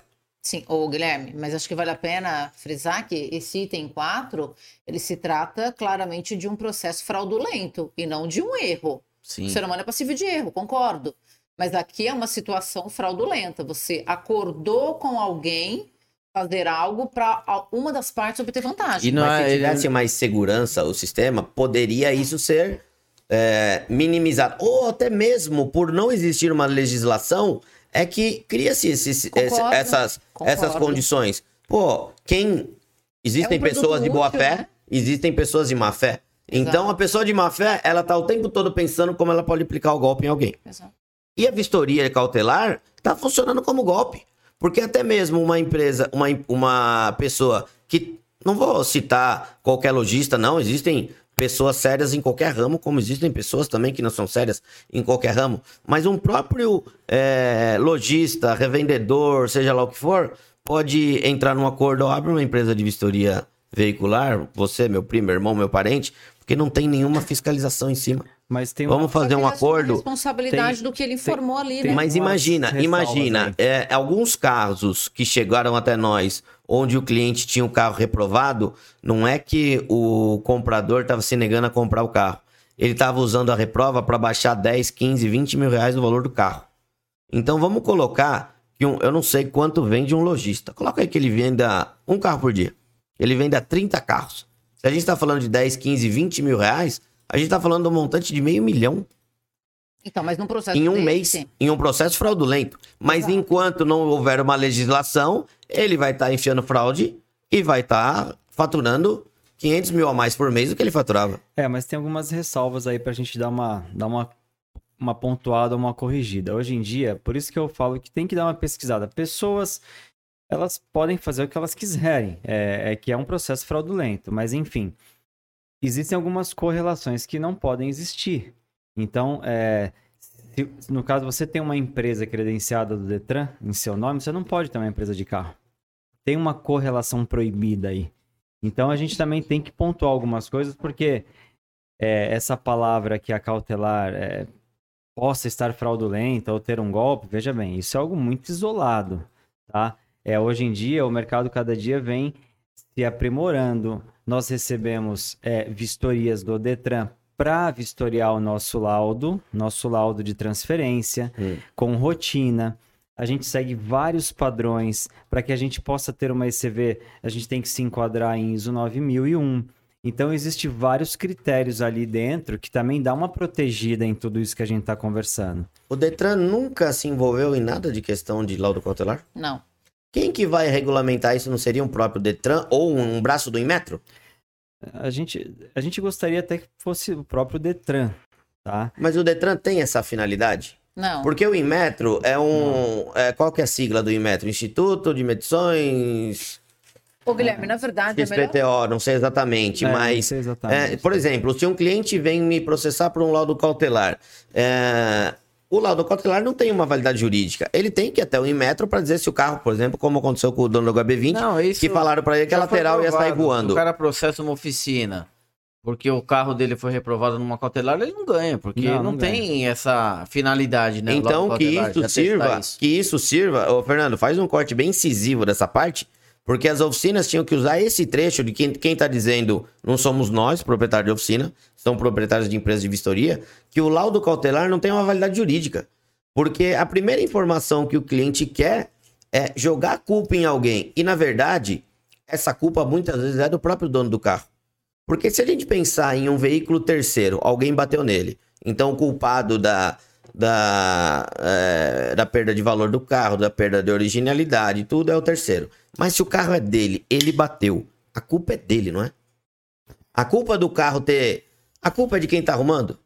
A culpa é da seguradora que tá pagando? Não, mas é assim. A culpa é da empresa de vistoria? A culpa é dele, A não é? culpa não é nem de quem Deixa eu bateu falar, o carro. Não, mas a culpa também não é de quem bateu no carro dele. Né? O, o culpa cara, é de tem- o cara não quis bater no carro do cara, Não. mesmo ele sendo o terceiro. O, carro dele desvalorizou porque se você não quer ter esse tipo de prejuízo, você que não tem a carro, então. Na verdade, Aluga, anda de cautelar Uber. Não tem nada a ver com culpa, de quem é a culpa ou não Sim. do que aconteceu com o veículo. A intenção é informar numa negociação para que tenha transparência naquela negociação. Você tem direito de saber o que, que você está comprando e se é justo o preço que estão te cobrando por aquilo. Ponto. Deixa Não eu dar é pra uma outra ideia. culpa de ninguém. E só para complementar, quando a gente fala do projeto de lei para regulamentar tudo isso, seria realmente importante, porque é um laudo que está estabelecido nos principais estados do país. Em São Paulo, por exemplo, dificilmente se comercializa um veículo sem a vistoria cautelar, porque ela dá garantia. Né, aquela negociação. Então, na verdade, buscar uma regulamentação, mas eu acho que nada a ver com o Detran. Não tem vínculo com o Detran, né? Sim. Não tem objetivo para o Detran, bom, mas não tem, cautelar. não tem por que ser. Exato. Mas volto a dizer, tem aquele proje- aquela lei federal desde 2014, se eu não me engano, que é a lei 13.111 de 2015, no qual obriga os revendedores de veículos a ter transparência no ato da negociação do veículo. Sim. Então, negociou um veículo seminovo, você tem obrigação de falar para o teu cliente o que aquele carro tem. De que forma que a gente vai elucidar o cumprimento dessa lei? Por exemplo, através da vistoria cautelar. Porque aqui você cumpre a lei falando, meu carro tem isso, isso e aquilo. Mas aí, ó, Deixa você eu dar- falou, não tem um documentário. Deixa eu isso, dar uma entendeu? outra ideia. É, Primeiro eu queria fazer uma pergunta, porque eu citei, a gente citou esse quarto motivo de reprova é, como sendo uma- um ato de corrupção. Sim. Vocês já presenciaram algum tipo de situação parecida onde é, o cliente ficou na dúvida por onde foi levar o carro para fazer vistoria e pediu uma segunda opinião? Ah, eu tô achando que aquele lojista tá querendo me desvalorizar meu carro. Vocês já presenciaram alguma coisa de alguma situação dessa Assim, é claro na empresa de vocês? Claro que acontece, até porque a gente está falando aqui de duas empresas há 15 anos no mercado, Uhum. marcas super conhecidas que trabalham com grandes concessionárias, então as pessoas buscam isso, né? É, as empresas que atende as, empre as empresas mais sérias do mercado, a Plena Visão, a Autêntica Vistorias, enfim. É claro que a gente é solicitado para isso, né? Enfim, e, e, acaba atendendo o cliente ali sempre é, é bem para que ele possa sair com segurança no resultado. Mas foi o que eu falei, esse parágrafo tem que tomar cuidado, porque ele é, é infelizmente, como existe uma minoria que, que possa usar esse caminho para fazer isso, a gente tem que entender o que a Fabiana acabou de colocar aqui. Hoje em dia, para uma negociação de carro ser concluída com sucesso, tem que ter uma cautelar. Por isso que todas as grandes marcas pedem esse documento. Ele só precisa estar dentro das, das empresas sérias do mercado. São a maioria. A gente está falando de uma minoria muito pequena aí. E eu vou pedir só para você fazer mais um comentário, Michel. Tá. É... Para ser uma coisa que não foi falada por mim, por nós. Qual que é o... a, a validade do laudo cautelar? Ela tem validade jurídica? Fala com as suas palavras o que, o que a gente disse no começo. Ela tem validade jurídica, a vistoria cautelar? Eu entendo uma coisa. Existem inúmeros processos que caminham com cautelares. Hum. Tá? Então tem validade jurídica. Um, um, ju, um juiz de esfera criminal, ele olha esse documento aqui e ele, se ele não entende, ele vai ser aconselhado por alguém que entenda. Ele vai buscar outras opiniões. Ele vai buscar talvez uma segunda opinião numa outra empresa, ou uma terceira, ou ele vai pedir que um engenheiro. Geral, parte... Geralmente é um vistoriador. Não, ou que um é que engenheiro... você fez a pergunta errada, Gui. Fiz não. Ou que um engenheiro técnico é, valide essa informação para ele realmente dar um parecer se, a, o, o, enfim, quem abriu a reclamação ali com o advogado dele é, está correto e aí ele vai sim colocar para a empresa o dano moral, o erro, enfim, o, o valor que ele entende que seja correto pelo prejuízo que aquela pessoa contratou teve. Então tem. Sim. Tem poder jurídico. É, eu acho que Mas tem poder, tem poder jurídico, talvez para chegar até o juiz. Mas isso não vai influenciar na decisão do juiz. Não tem uma uma responsabilidade técnica em cima. Não, ele tem vai buscar isso. Tem responsabilidade pela empresa que prestou aquelas informações. Não, quando eu digo responsabilidade é assim, técnica, eu digo por um engenheiro, não, como é... um juiz vai pedir eu uma RT. Assim, o Guilherme, não. eu acho que ele fez a pergunta errada porque é o seguinte, o cara, é, é, por que que foi, chegou esse caso até o juiz? Porque o cara tá sofrendo um prejuízo. É isso aí. Porque o bem dele foi desvalorizado.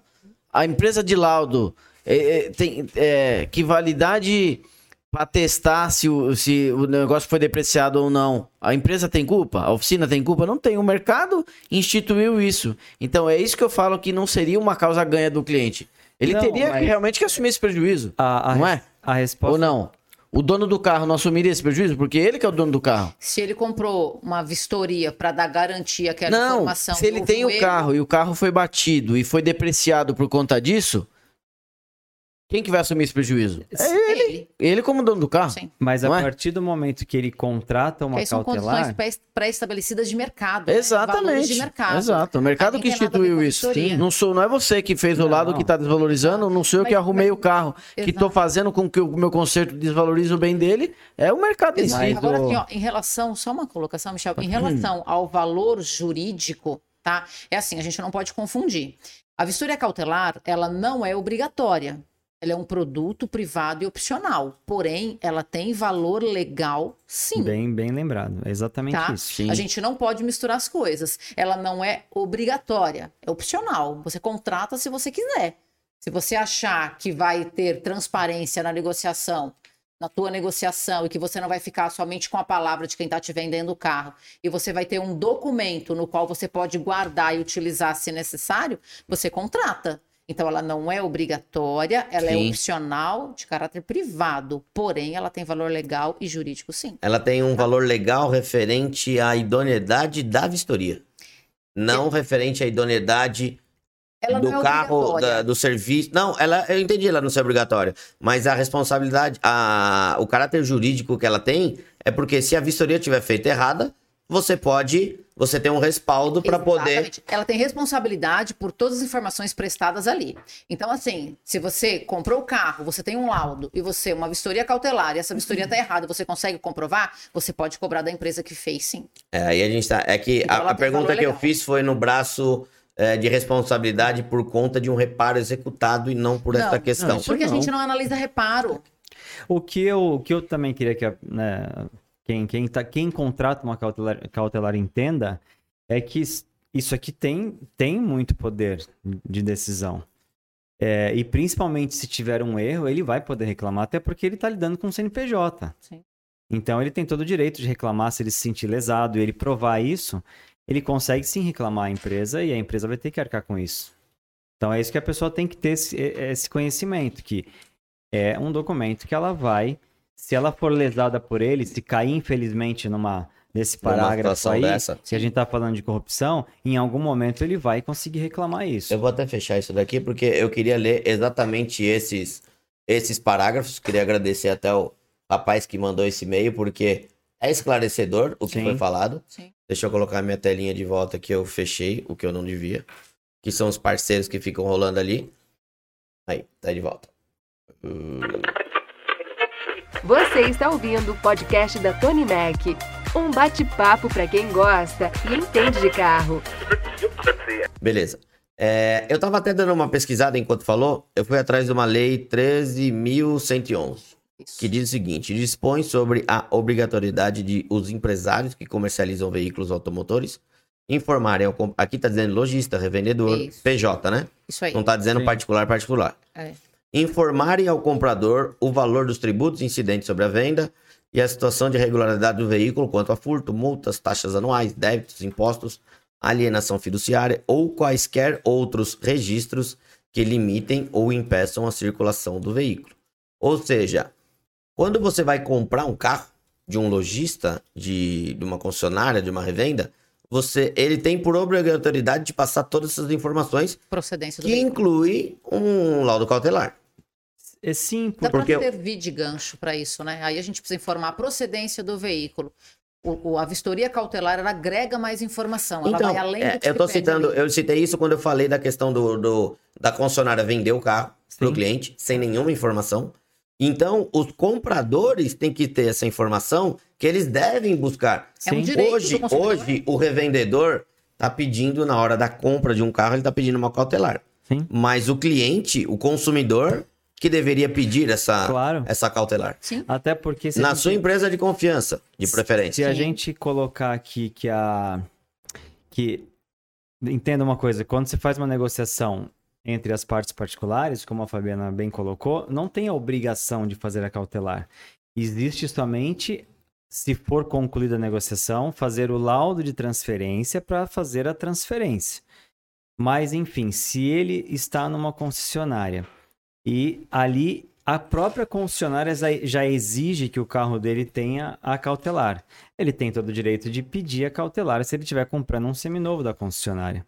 Sim. Então, ne- nesse, nessa troca de veículos numa, numa grande marca, de uma, de uma, multi, uma multimarca, uma concessionária, fica caracterizada uma obrigação da cautelar, porque já é uma coisa automática hoje em dia. Ô, Guilherme, e normalmente é, lojistas, concessionárias usam de propaganda. Veículo vistoriado, veículo aprovado na cautelar. Então, normalmente, o laudo, a vistoria cautelar está disponível. Eles usam como propaganda para dizer que o veículo foi vistoriado. As plataformas de venda digital. Mas eu talvez indicaria, assim como até o Michel falou, saber de onde é feita essa vistoria. Porque se existe essa, essa, essas brechas, Sim. eu, leva, eu levaria o carro numa empresa de, de minha confiança. Sim. Como, por exemplo, aqui eu tenho, eu nem sei se a empresa que eu levo tem alguns braços, mas eu levo somente em uma empresa. Desde que começou esse negócio de vistoria, eu levo somente em uma empresa. É a empresa que você confia. Sim. E é a empresa que eu ligo para tirar alguma dúvida, algum questionamento, alguma coisa assim.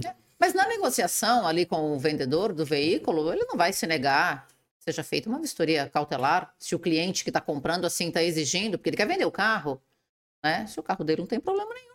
Tem um outro rapaz, é de uma oficina, inclusive, que mandou. É que eu não posso rolar o vídeo. Porque se eu rolar o vídeo, o Tem YouTube placa me É. derruba. Não, mas ele, ele colocou a placa. Aí não sou eu. É, o que que acontece? Ele pegou um.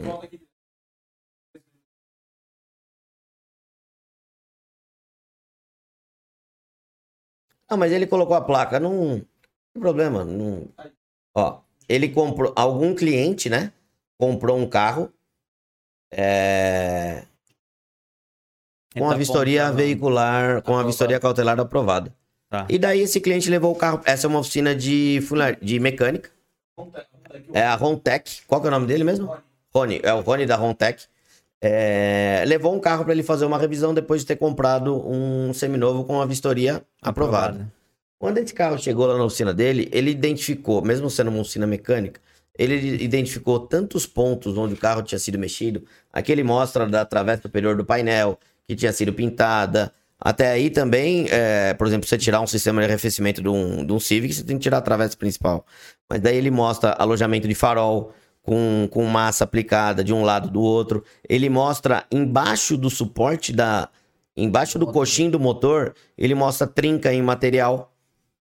Mas essa trinca tá numa peça. Tá na longarina. Ah, na longarina. Tá na longarina. Tá. Aí a minha pergunta, novamente, em relação à parte, peça mecânica. E se essa trinca tivesse no suporte do coxim do motor? Não teria apontamento. Não, não teria. Por cortesia, deveríamos informar o dono do carro. Mas não teria apontamento. Documentar, não. Eu sei que o título desse vídeo, depois vale a pena até quem tiver curiosidade, eu não Tá. posso rolar o vídeo porque vai derrubar. Tá na descrição do vídeo, é esse daqui, ó. Um sonho que virou pesadelo. Ele tinha um sonho de comprar um Civic assim, assim, assim, nessas condições. Comprou com tudo aprovado para ter segurança e o carro tava com bastante apontamento. E jamais iria trazer uma aprovação. É, Quer dizer, alguém foi uma empresa, eu não sei qual foi a empresa de vistoria, mas foi uma empresa sem idoneidade que fez um laudo aprovado Ou para talvez. feito, né? Ah, mas É, não tem nem Mas aí como se fazer cabe o tão cara, mal feito. É, pegar e devolver o carro e exigir o direito dele? sim. Cabe. Mas o lojista aceita isso?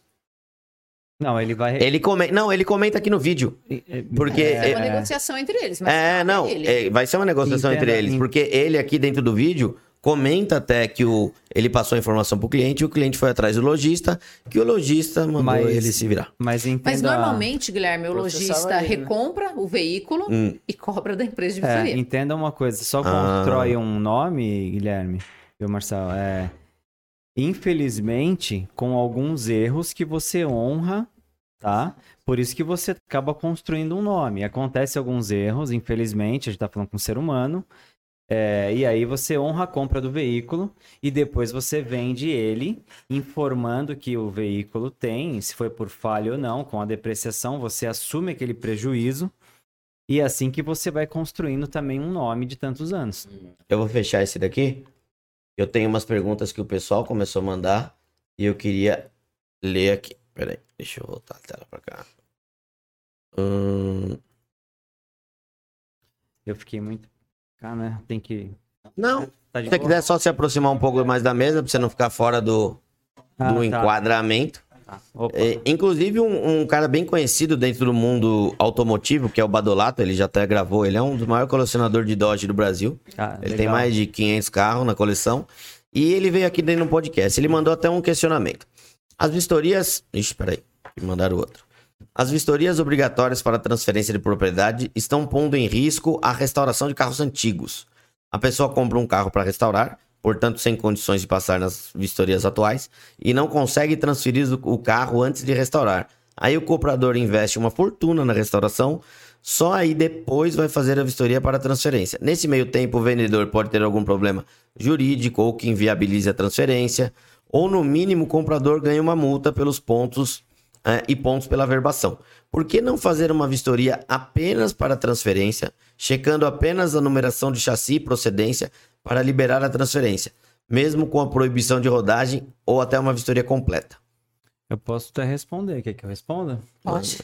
É, vamos lá. Uma SV ela tem que estar apta para receber um Dodge.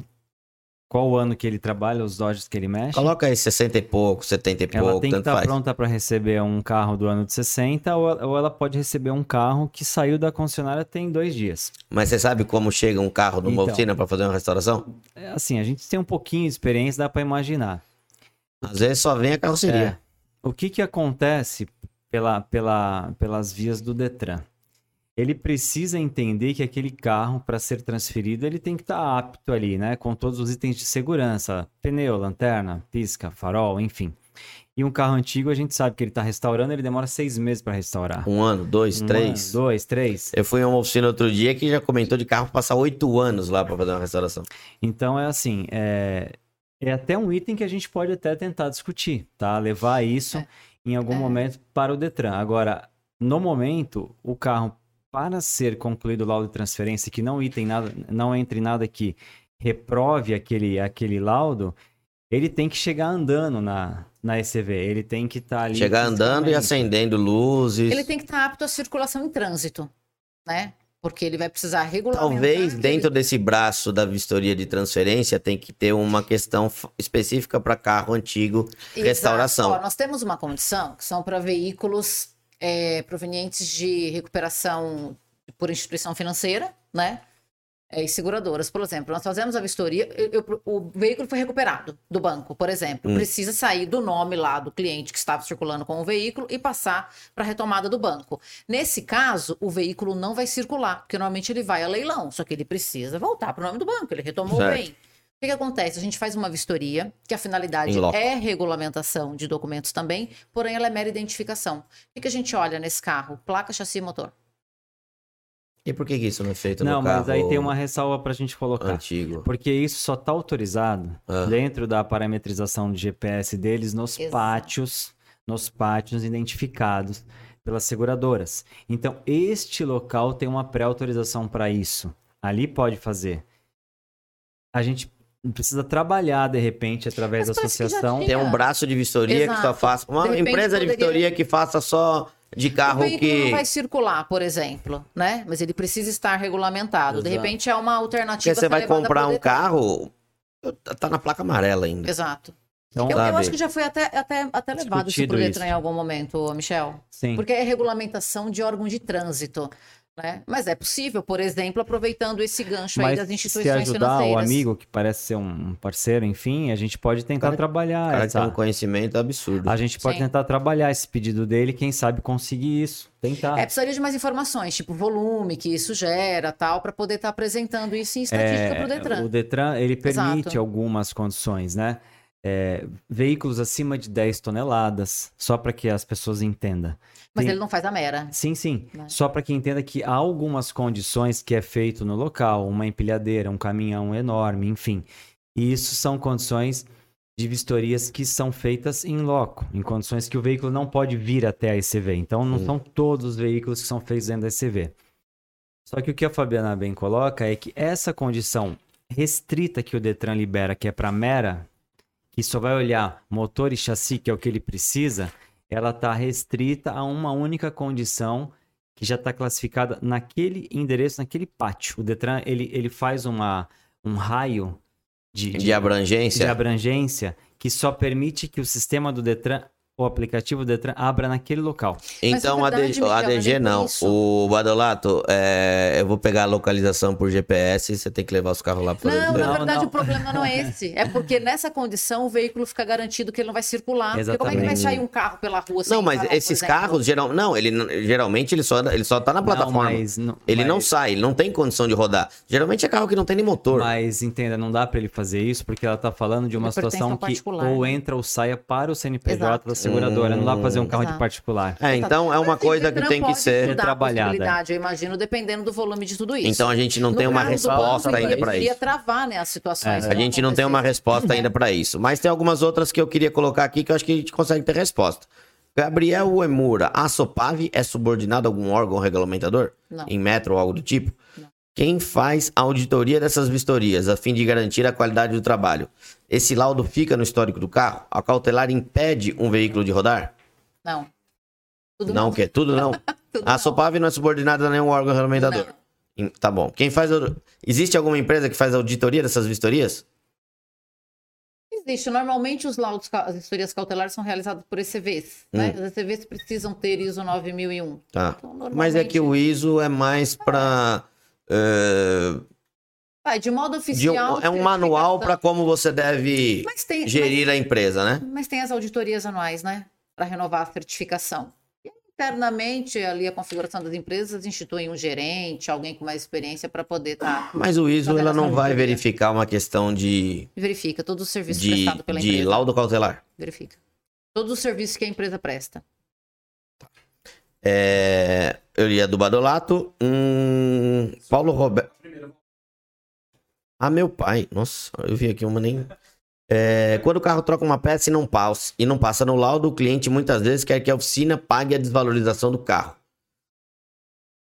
É o que a gente comentou um monte. É, voltamos àquele mesmo assunto. É uma interpretação errada do mercado. A vistoria cautelar não está lá para analisar a qualidade do reparo feito no veículo. Muito menos a desvalorização do veículo.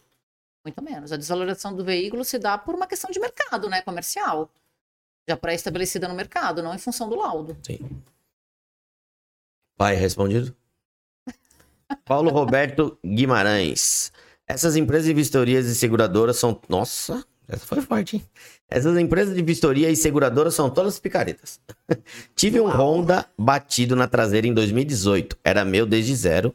Seguradora de terceiro, renomada, Sul América, aprovou o serviço em concessionária Honda. Mas a seguradora também tem que fazer a vistoria de entrega. Troquei meu Fit em 2019 e ao fazer a vistoria deu reprovado. Mau serviço na, mau serviço na concessionária que poderia ter me avisado, evitado transtornos quando troquei o mesmo em um zero de uma outra marca. Resumindo, acionei a concessionária e Sul América na justiça pelo transtorno que descobri depois de um ano e meio de serviço. Concessionária teve que reparar e seguradora teve que ressarcir a depreciação que perdi na troca do zero, pois colocaram o valor do carro no chão. Tá certo isso? Mas ele tinha uma vistoria cautelar? Pelo que ele tá colocando, ele Eu foi feito, que- ele fez uma vistoria cautelar e deu como reprovado. E a seguradora teve que ressarcir a, a depreciação do carro. É, vai exatamente de, de contra o que a gente estava falando, Exato. porque a concessionária Exato. prestando serviço, ela é culpada pela depreciação do carro? Hum. Não. Diga aí, Michel. É, eu, eu peguei Agora um que você tá pouco- mais aliviado. Eu- Não, não, não, não, mas, mas você lê? Você É, toda pra Eu vou ler de É novo. muito grande? Não, não é não. É, o Paulo Roberto Lopes Guimarães, é, ele colocou assim, não se assuste. Essas empresas de vistoria e seguradoras são todas picaretas. Tive um Honda Fit batido na traseira em 2018, era meu desde zero. Seguradora de terceiro, renomada Sul América, aprovou o serviço em concessionária Honda. Mas a seguradora também tem que fazer uma vistoria de entrega. Aqui ele diz de vistoria de qualidade. Tem nada a ver com vistoria Tá. cautelar. É, troquei o FIT em 2019 e ao fazer a vistoria cautelar deu como reprovado. Mal ser- serviço mal executado na concessionária que poderia ter me evitado transtornos quando troquei o mesmo em um zero de outra marca. Resumindo, acionei a concessionária Sul América na justiça pelo transtorno que descobri depois de um ano e meio de serviços. A concessionária teve que reparar novamente e a seguradora teve que ressarcir a depreciação que perdi na troca pelo zero, pois colocaram o valor do meu carro no chão. Tá, é, vou tentar ver se eu, se eu respondo aqui em resumo. Ele, ele, ele, ele arrumou o veículo na concessionária. Certo? Até então não existia nenhum, nenhum laudo ECV anterior. Só teve um Pelo laudo, jeito, ele comprou o carro zero É. e ele teve esse incidente em 2018. Não teve nenhuma cautelar envolvida anterior. Não. Só teve uma posterior. Certo. E aí ele foi surpreso por uma reprova, apesar dele ter batido e ele ter arrumado na concessionária. Certo. Isso pode estar dentro de uma interpretação de cada juiz, tá? Sim. Ele provavelmente reclamou isso na justiça e o juiz possa ter entendido que aquele carro é, causou um grande prejuízo para ele. Eu não sei se, se ele estava sujeito a praticamente ser dado como perca total e não foi. E ter- Difícil. É, eu não sei da Difícil, né? batida, mas só pra você falar de um Honda Fit na traseira, Acho se é uma não. dianteira, ainda Acho pode ter mais coisa. Traseira mas, é difícil. Mas em casos raros, o juiz pode ter dado uma determinação pela interpretação dele e nem pedir um, um laudo do Inmetro, alguma coisa mais técnica para tentar confrontar e reverter isso. Normalmente acontece nesse caminho e, e não acontece dessa forma, Hum. tá? Agora, é um pouco surpreso para mim saber que foi nessa linha, que talvez alguém determinou que já pagasse o carro sem que tivesse nenhum recurso. É que tem uma- defesa. É que aí, tem né? uma Nenhuma questão defesa. aqui importante. Ele coloca, a concessionária teve que reparar o serviço mal executado. Ele não coloca, é, é que Não, ele escreve de uma bem. maneira, não, Tá. é que ele escreve de uma maneira que é difícil, é é difícil a de entender, ó. Concessionária teve que reparar, Refazer o serviço. Até pelo, aí, acredito que sim, beleza. e a seguradora teve que ressarcir a depreciação. É, Ficou meio confuso, aí mas o, se a concessionária teve que reparar, talvez foi identificado que o serviço tinha sido mal executado. Então, mas aí ele fala que ele Talvez. tinha uma vistoria cautelar reprovada. Ah. Então, a vistoria cautelar certamente serviu de embasamento para que ele conseguisse essa vitória. Bom, de qualquer maneira, se tivesse sido bem reparado também. Ele ia ser reprovado Ia ser na cautelar. reprovado. também, né? ta- A também cautelar vai- tem caráter informativo, ele vai- já ia reprovar de qualquer maneira. Fica realmente um pouco Com- contrário que a gente É. vem falando, porque a cautelar nunca, nunca diz, vamos se dizer, que aquele reparo foi mal feito. Exato, né? Ou bem Finalidade do- feito. da vistoria. Isso nunca é dito. É dito só realmente é, que existe um reparo e aquele conjunto de fatores vai determinar um status. Mas eu acho que o juiz aí deve ter tido uma interpretação meio radical do Ele caso. pode ter um relatório, de repente, de uma outra reparadora. De uma outra, de- É. ou de um técnico. É. Até porque dentro da carta também que eu recebi, Exato. eu vou ler um parágrafo, ó. Tá. O laudo de vistoria cautelar não reprova o veículo, nem o torna invendível. Apenas indica uma condição apontada através de nomenclaturas utilizadas por cada empresa de vistoria, conforme, não conforme, apto, inapto, com apontamento e sem apontamento. Mas o, a primeira parte que diz muito, né? A empresa de vistoria não reprova o veículo. É, mas aqui talvez faltou um pouco mais de detalhes. É. É toda a condição descrita ali, né? Nossa, o pessoal interagiu bastante. O Greg Araújo, a verdade é que todos nós. Hã? Tá bom. A verdade é que todos nós temos carros. Quem de temos carro? Que temos carros. De alguma maneira já fomos prejudicados por empresas de vistorias. Sou da Bahia e aqui o sistema está bruto. Espero, que de- Espero e desejo que Gui, dentro das possibilidades, tire informações importantes e re- que repercutam de maneira positiva para nós consumidores e para as oficinas. Estarei lá assistindo, não perco por nada. Parabéns, família Tony Mac. É, Não comente. prejudica, Guilherme. Comente. Não prejudica. Só dá transparência na negociação. E, novamente, vistoria cautelar não avalia, muito menos analisa, serviço executado.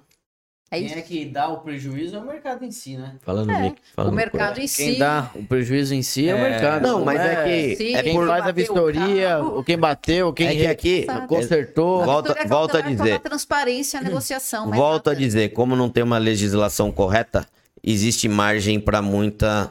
É, mas tem uma. Pra muitas um- questões. Uma, uma- uma pequena defesa aí.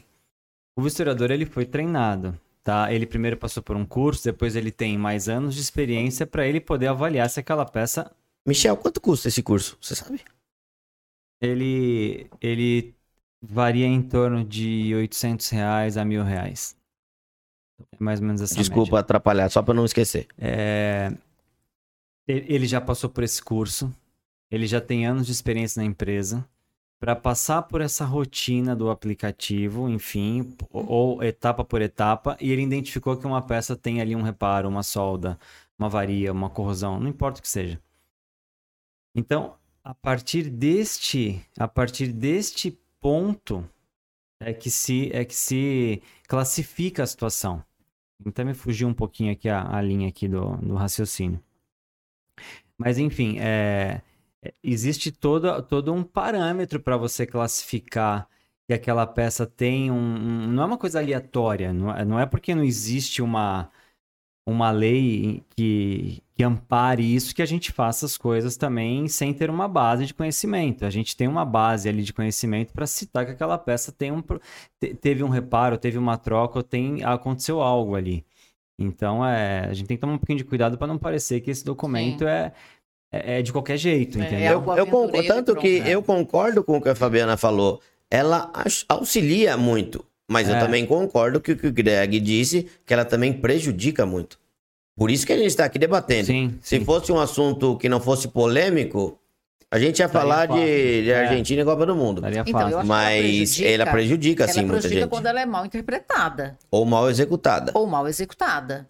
Quando ela é realizada de modo sério, eu acho que ela vem muito auxiliar. É, é lamentável. Alguns vão comemorar, outros não. É, pode ter um carro que não tenha problema nenhum e pode haver alguns veículos que tenham problema. né? A informação vai estar sendo exposta ali de modo transparente. Eu, eu até também entendo que aqui, como a gente está debatendo o assunto, até por uma questão bem polêmica, que é o caso da Tracker, traz mais as, as experiências negativas que talvez Sim. quem está vendo e colocando. Mas a gente também tem inúmeras situações aí Ó, que No caso, positivas. no caso de uma legislação em cima, hoje existe uma, uma responsabilidade civil que tem uma cobertura de até 500 mil reais. Na, na hora que isso tiver criado uma lei, talvez deveria ter uma multa e não o comprar o carro. Porque a empresa de vistoria pode comprar o carro, vende por alguma coisa menos, mas deveria ter uma multa, duas vezes o valor do carro, três vezes o valor do carro, porque isso com certeza ia é, deixar essas pessoas Muito mais comprometida, Hum, séria. Mas exatamente, sério. ressarciu o prejuízo, né? De quem levou. mas dá Resolveu o possibilidade problema. resolveu o problema de um e quantos outros criou-se o problema e não foi resolvido. Então, mas a- Como mas o próprio camarada A partir da realização daquele laudo. Como né? o próprio Antes- camarada aqui comentou, ele teve. Ele entrou com processo, a seguradora é, teve que pagar. Quer dizer, se você tem uma, uma legislação que inibe esse tipo de situação, aplicando sim realmente uma multa, ou não digo nem multa de valor. Talvez ele poderia perder a auto- autonomia. a- eu não sei, é como não Porque hoje existe um não órgão existe, né, regulamentador, você não existe um, um crefito, alguma coisa, um CREA que você recolha. Mas você tenha uma multa onde a empresa não pode mais fazer aquele tipo de vistoria. Porque também, se você pensar em uma multa financeira, para quem vai esse dinheiro? Mas aí, Guilherme, precisa ficar Adianta a multa financeira? né? Para impedir alguém de executar algo, no caso desse serviço, mesmo estando regulamentado, precisa ficar configurada a má fé, né? Esse vídeo que o. Depois dá uma olhada nesse vídeo que vai estar no link. É, que é, é nítido tudo que ele mostra ali no carro, que foi uma vistoria executada por uma fé. É, eu acho que se ficar constatado Então, a se tiver fé, uma- picareta não é para trabalhar. É, né? e outra, Mas então, um erro, mas como que você vai tirar o picareta do mercado? Você tem que aplicar alguma pen- penalidade. Desde, desde que fique constatado a má fé na execução do serviço, que pode ser por parte da empresa, pode ser por parte, de repente, só do vistoriador. Desde que fique claro isso, eu acho que não tem que continuar no mercado mesmo. Agora, se for passível de um erro e foi reparado quem levou o prejuízo, está resolvido o problema. Sim. É? Você conhece algum caso de alguma empresa que Por- deixou de existir no mercado? por precisa citar a empresa. Tá. Mas você reali- conhece a empresa? Por realização de vistoria cautelar somente, acabou falindo por si própria. Hum. É, por é, divergências ou erros, né? Ou, enfim, cometeu algo ali irregular em relação à ECV, que é a empresa credenciada do Detran, pode exi- existiram já algumas, né, Michel? Qual que é a penalidade? pe- Qual que é a penalidade quando você executa uma vistoria errada de transferência? Existem alguns. Qual que é, a É. Desde penalidade? advertência até cassação do credenciamento. Aí a mesma coisa deveria valer pro lado cautelar. Então, mas entenda uma coisa. Desde que ele seja bem a- regulamentado. Sim, pessoas- claro. As pessoas buscam as ECVs para fazer uma cautelar porque ela já se entende que está numa empresa séria, credenciada do Detran, enfim.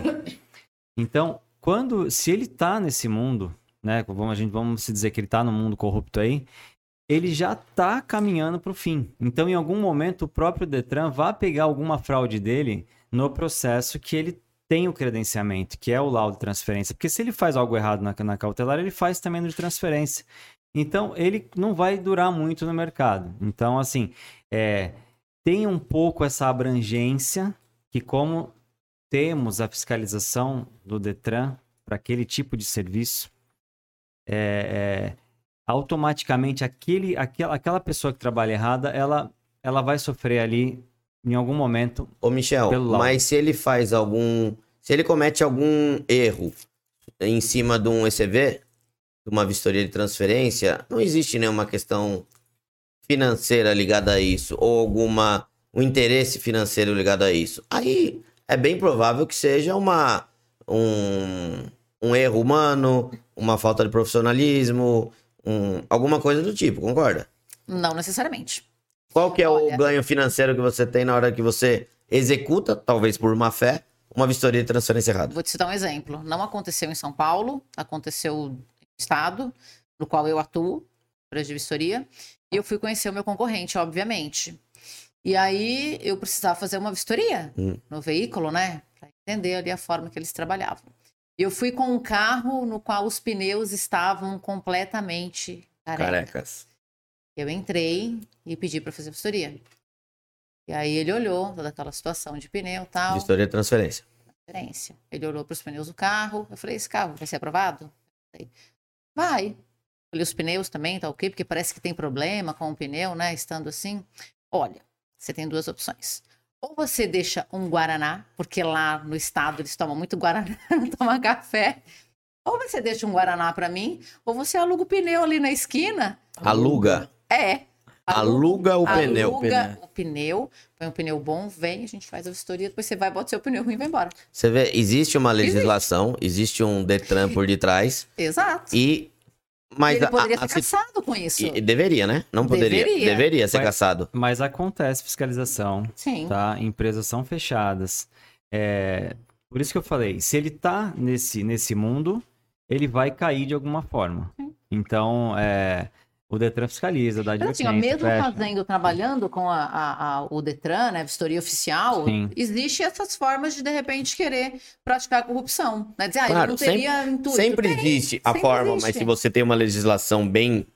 Limita um pouco. Você limita. Sim. Você concordo. assusta, né? Sem dúvida. A gente trabalha com companhia de seguro. Vou citar um exemplo, porque posso falar, não tem problema nenhum. Eu trabalho com a Porto Seguro já há 22 anos. Se a Porto Seguro me paga uma peça e eu não substituo a peça, ela me cobra uma multa que pode ser até 20 vezes o valor da peça. Justo. Isso faz alguma oficina? Ainda faz. Ainda tem oficina que recebe a troca e não troca a peça. Mas Tá. isso limita muito, né? Sim. Coloca aí uma peça, um farol de 2 mil reais. Tá? 20 vezes o valor da peça são 40 mil reais em uma peça. Então, quer dizer, a chance que ela tem das, das oficinas trabalhadas de uma maneira correta é maior. Por isso que eu até me coloquei à disposição. Sim. Na hora que for criar uma legislação sobre vistoria cautelar, lembra de Sim. mim. Legal. Eu E tenho muito vídeo falando disso. né? Eu tenho muito vídeo É. falando disso. Porque, eu volto a dizer, eu não sou contra. Eu, só entendi. acho que ela deveria ser mais profissional, ela deveria ser mais esclarecedora, Sim. padronizada e outra, abranger muito mais itens. O que eu quero trazer, diferente até do que foi comentado aqui dentro da carta, que eu estou prejudicando 40 mil pessoas, porque é, dá-se entender que eu quero que a cautelar seja abolida e eu acredito que a cautelar seja um, um percentual muito grande do faturamento das empresas de vistoria. Eu não quero que ela seja abolida. Eu quero que ela custe mais, mas ela dê um respaldo realmente verídico em si para todos os clientes. A Best Garage comentou, não está claro sobre a Tracker. Eu vou fazer um favor, eu vou fazer o seguinte, para eu não explicar de novo da Tracker, eu vou ser bem sucinto, mas eu vou deixar o link aqui embaixo na descrição, porque um cliente eh, foi vender um carro que foi reparado em algum lugar e, a- e levou o carro para fazer uma vistoria cautelar, porque a empresa que estava comprando, não sei se era uma concessionária, pediu uma cautelar. E daí foi apontado um reparo na longarina dianteira esquerda e na caixa de ar do lado direito. E ele trouxe esse carro pra gente, na verdade, porque a Porto Seguro ia vir fazer uma vistoria desse carro. Só que eu fui dar uma olhada no carro. E eu verifiquei que nada do que estava no, no laudo cautelar tinha de verdade no carro.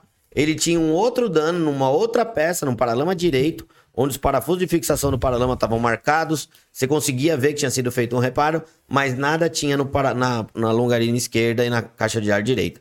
Mas assiste o vídeo que tá aqui embaixo que você consegue entender Qual é melhor o carro esse? da Tracker. E aí foi colocado que ainda assim ele foi utilizado para transferir e regularizar o veículo, ele ficou apto à circulação.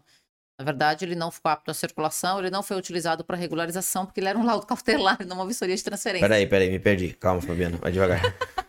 me perdi. Como é que é? Aí, nesse bololô todo, que Ah. gerou a maior confusão nos grupos, é que, em virtude de toda essa informação, Hum. ele foi utilizado junto ao Detran, e o Detran Ah, eu coloquei a Exato. informação, verdade? Eu coloquei a Exato. informação de que o registro desse laudo cautelar fica no Detran. Exato. Porque era a informação que eu tinha até. E que o documento dele, mesmo com todos esses apontamentos, teria sido regularizado. Bom, eu não sei se ele estava em processo de transferência. É Hum. que este- esta vistoria era uma vistoria cautelar, não era uma vistoria para transferência. Então, com este laudo, com esta vistoria cautelar, ele não foi transferido, ele não foi regularizado junto ao Detran, porque não é essa a finalidade do laudo. Então, inclusive, se o cliente dessa tracker estiver vendo esse vídeo, eu não sei que fim deu, porque já fazem alguns meses esse vídeo, acho que faz uns dois meses. Dois meses. Mas se o cliente dessa tracker ainda tá com alguma dúvida ou foi penalizado de alguma maneira, teve desvalorização, alguma coisa, procura a empresa de vistoria. ela existe um respaldo de até 500 mil reais se ela fez uma vistoria errada. É e isso ali mesmo. tá nítido que foi feito errado. Isso aí. Mas sabe onde eu vi que talvez a empresa de vistoria errou? Por isso que eu perguntei se é feita uma pesquisa.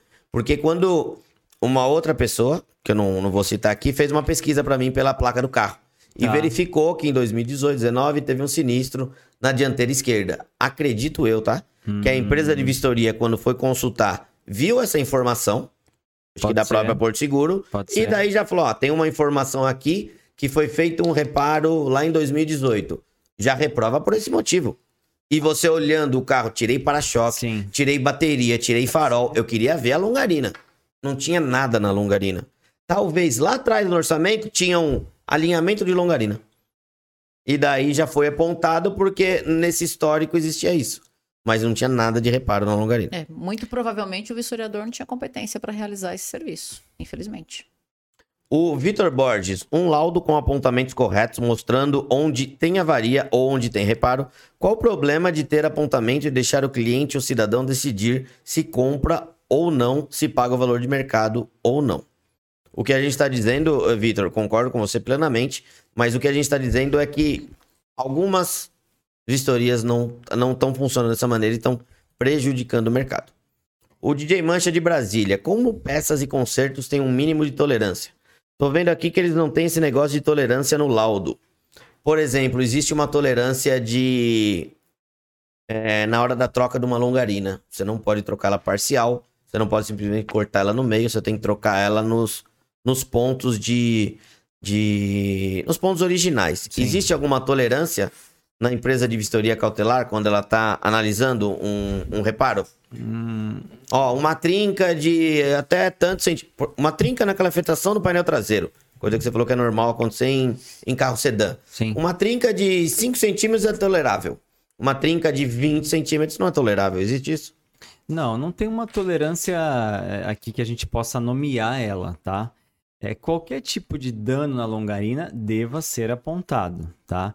A partir do tamanho, do afundamento, da trinca, do corte, da varia, da massa, da torção, a partir daquela visualização que está sendo feita vai se classificar. E normalmente qualquer dano em longarina já não entra no- em um verde observado, já parte para um amarelo, vamos chamar assim, talvez um vermelho. Então, na longarina, não estou falando em suporte, não estou falando em sanfona, estou falando na longarina. Qualquer dano tem que ser apontado. Michel, você, você já tem uma experiência maior da prática. É, você sabe que é uma. trocar uma caixa traseira?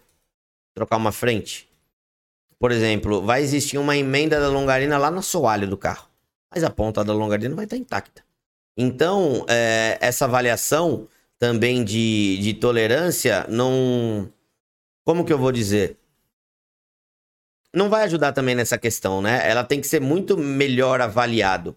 Tem um vídeo que ficou famoso é, no automobilismo. Tem uma ca- categoria do automobilismo, eu não lembro qual que é, que corre gol bola, né, Fernando? Marcas e pilotos. Corre gol bola. E daí o carro levou um acidente no final da, da reta. Ele perdeu o freio, bateu lá na barreira de pneus. Tá? Ele bateu de frente. A traseira do carro desacoplou, saiu. Porque teve uma emenda exatamente da caixa traseira inteira. Trocou é, painel traseiro, assoalho, as longarinas embaixo do banco. Isso eu já vi muito carro é, trocar caixa dianteira, caixa traseira. Um serviço que eu condeno muito porque você perde completamente a estrutura do carro, mas ser pra- aprovado numa cautelar. Porque, por exemplo, na cautelar, se, se alguma vez o carro não é colocado no elevador, você vai analisar o quê? Uma ponta de longarina, né? É, Uma longarina até o painel corta-fogo. É, depende, né? É, se a gente vai falando de uma traseira, muitas vezes a gente consegue também detectar até quando está tirando as borrachas. Consegue detectar algum corte em cima, região ali perto do teto. A gente também consegue dar uma olhada nisso, né?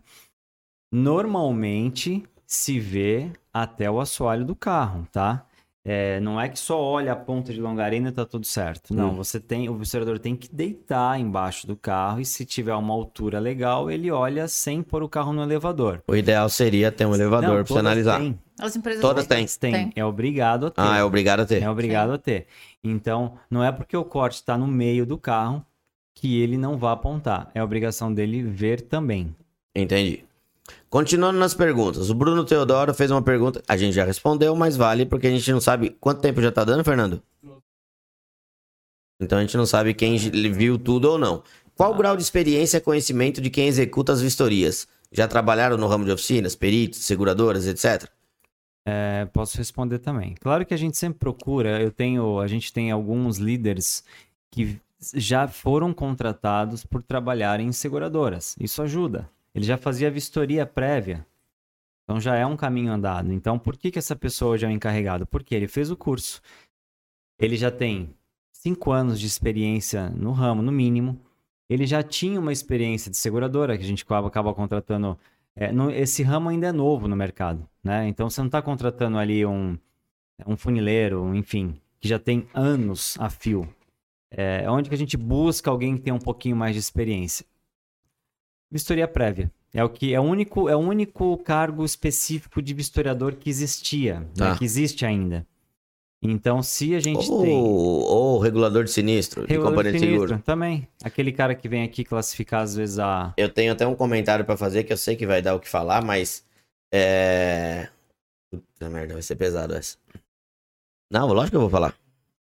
Regulador de sinistro de companhia de seguro, muitos, não vou dizer todos, mas muitos não têm conhecimento nenhum. Porque isso é o, é o problema que a gente enfe- enfrenta no dia a dia de oficina. Você fazer um orçamento, fazer uma vistoria, tirar foto do carro, desmontar o carro e mandar para uma companhia de seguro. Aí você manda 40 itens, quando o orçamento volta tem 20.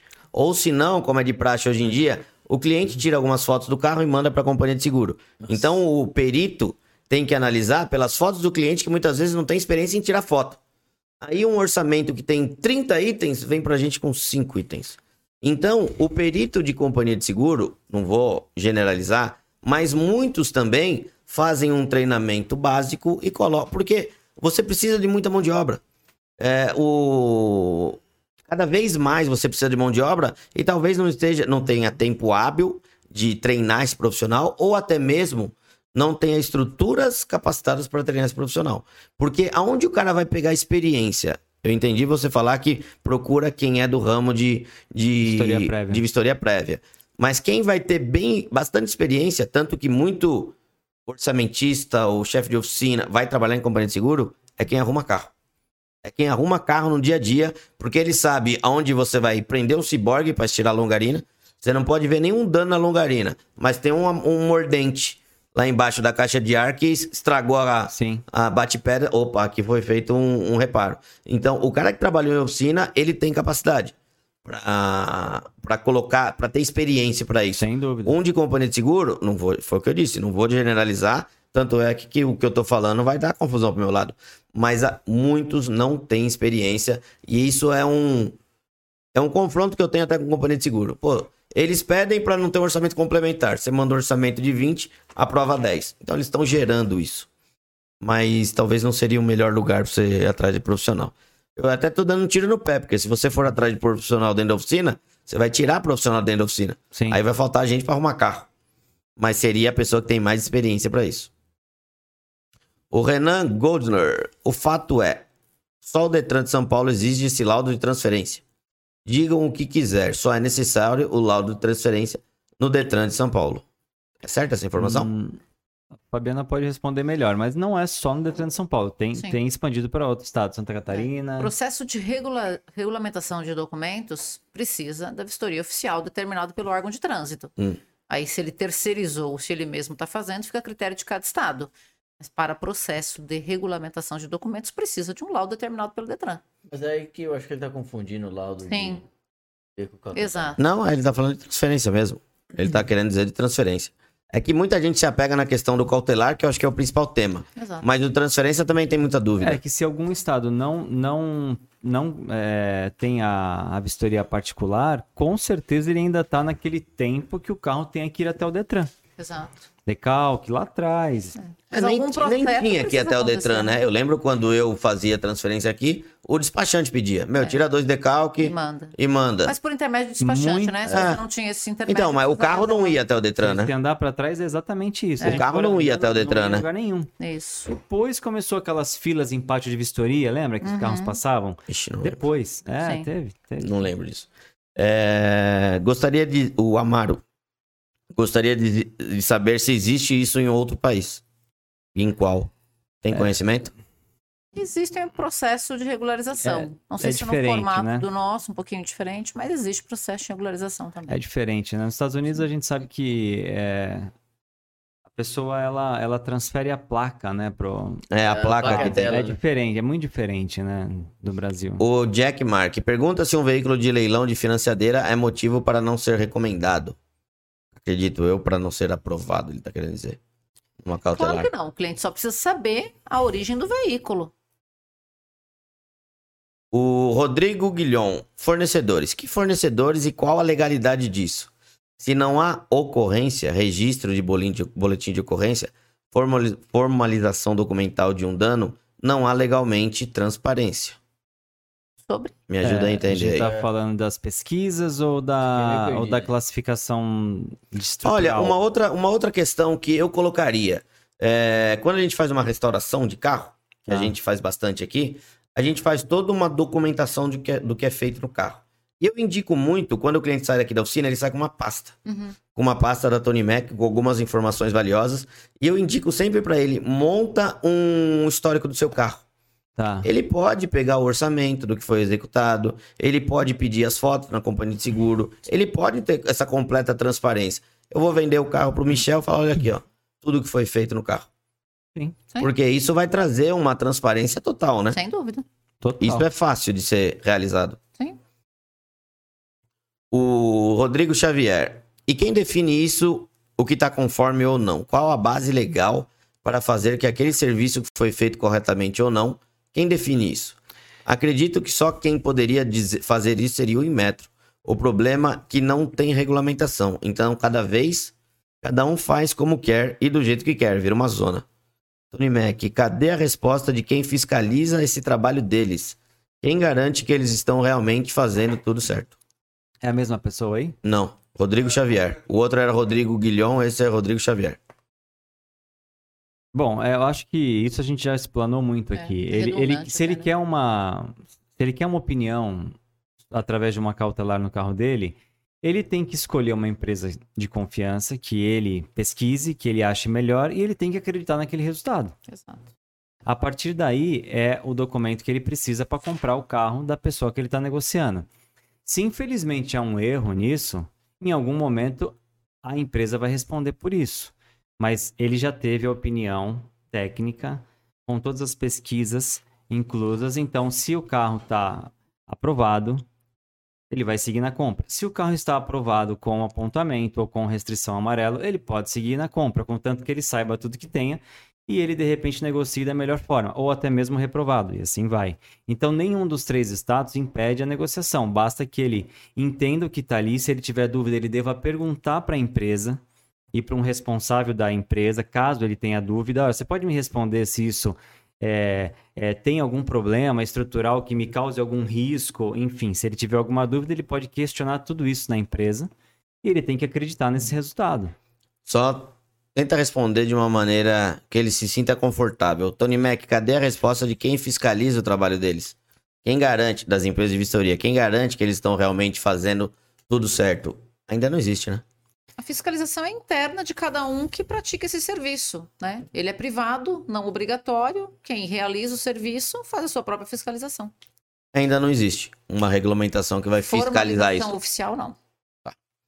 O Márcio Silva, por que não existe padrão em análise entre as empresas? Cada um avalia da forma que quer? Existe um parâmetro mínimo, né? A gente parte aí resumidamente, análise de itens estruturais e de procedência. Conforme o grau de peças mais importantes, segue um status mais, mais, é, mais pesado. Enfim, conforme os graus de peças são mais leves, isso vem reduzindo. Então tem um parâmetro. Não é uma coisa também que cada um fala exatamente quer. o que Não, quer. né? Tem um parâmetro, só que eles não são exatos. É que dentro do parâmetro cada um fala o que quer. Eles não são exatos, né? E, entenda uma coisa, existe algumas franquias que trabalham até com frases prontas. Padrões. Corte, barra solda, barra reparos, um- enfim, painel traseiro. Então ali ele só vai ticar. É um pouco mais fácil. Olha como, como é, é, Já diminui a margem de erro. diminui a margem de erro. Então tem muitas frases prontas, tá? E alguma coisa mais específica é digitado numa observação. Tá? Nem sempre você consegue é, é explanar exatamente o que está naquela frase pronta, senão ficaria um checklist gigantesco. Tem muitas nuances ali sobre, sobre uma situação veicular, né, do, do reparo. Então, frases prontas em algumas situações e outras a gente tem que observar, digitar o que está vendo. Deixa eu fazer só uma anotação. É, hum, o Romerson Cesário. E os carros que são reparados antes de irem para as concessionárias? Carro zero quilômetro. É, A o carro- concessionária nunca vai vender um carro zero quilômetro falando que já tem algum a reparo. gente né? tá falando de um carro que caiu de uma cegonha, que bateu Não, nem que pátio? caiu. Que Não, caiu não, mas um carro que foi afetado no transporte. que, É. que bateu no showroom. Sei lá. dentro do showroom, no transporte, seja lá o que for. Ele tá querendo saber como, como se comportaria uma situação como essa? É. Alguém precisa contratar a vistoria cautelar. Eu, eu penso assim. Contratado vai Eu ser apontado. E sim. sejamos bem diretos. A, a- a concessionária vai informar que o cliente sofreu algum dano? Ah, eu prefiro, eu prefiro acreditar nas empresas que eu trabalho que ela vai seguir o padrão, tá? É, enfim, prefiro dizer isso. Mas, se ele comprou um carro zero quilômetro do showroom dele, Hum. claro, se ele, é um, se ele é uma pessoa super segura, que ele quer sair dali e já contratar uma cautelar, ali ele provavelmente vai saber que ele tem um carro 100% ali íntegro. Agora, se ele vir descobrir isso depois de um, dois anos, se ele vai conseguir provar que não Aí houve já não nada, consegue mais. É. não vai Exato. conseguir. Já Então, fizeram vistoria de carro zero? Se a gente pegar uma pessoa muito. Não, vocês, a empresa de Nunca vocês, contrataram. já fizeram vistoria Não de é carro normal, não- zero, zero, não é- digo, Não é 200 normal. quilômetros. Não é comum. A não ser que a gente. Vamos, vamos, vamos estar aqui uma situação bem. bem. Pode acontecer, tá? Ele comprou um carro zero e ele andou mil quilômetros com ele e, sei lá, por algum motivo, sei lá, o carro ferveu. Aí ele levou numa oficina. Carro zero, tá? E aí, de repente, uma pessoa experiente falou: Pô, você sabia que esse carro teve uma repintura?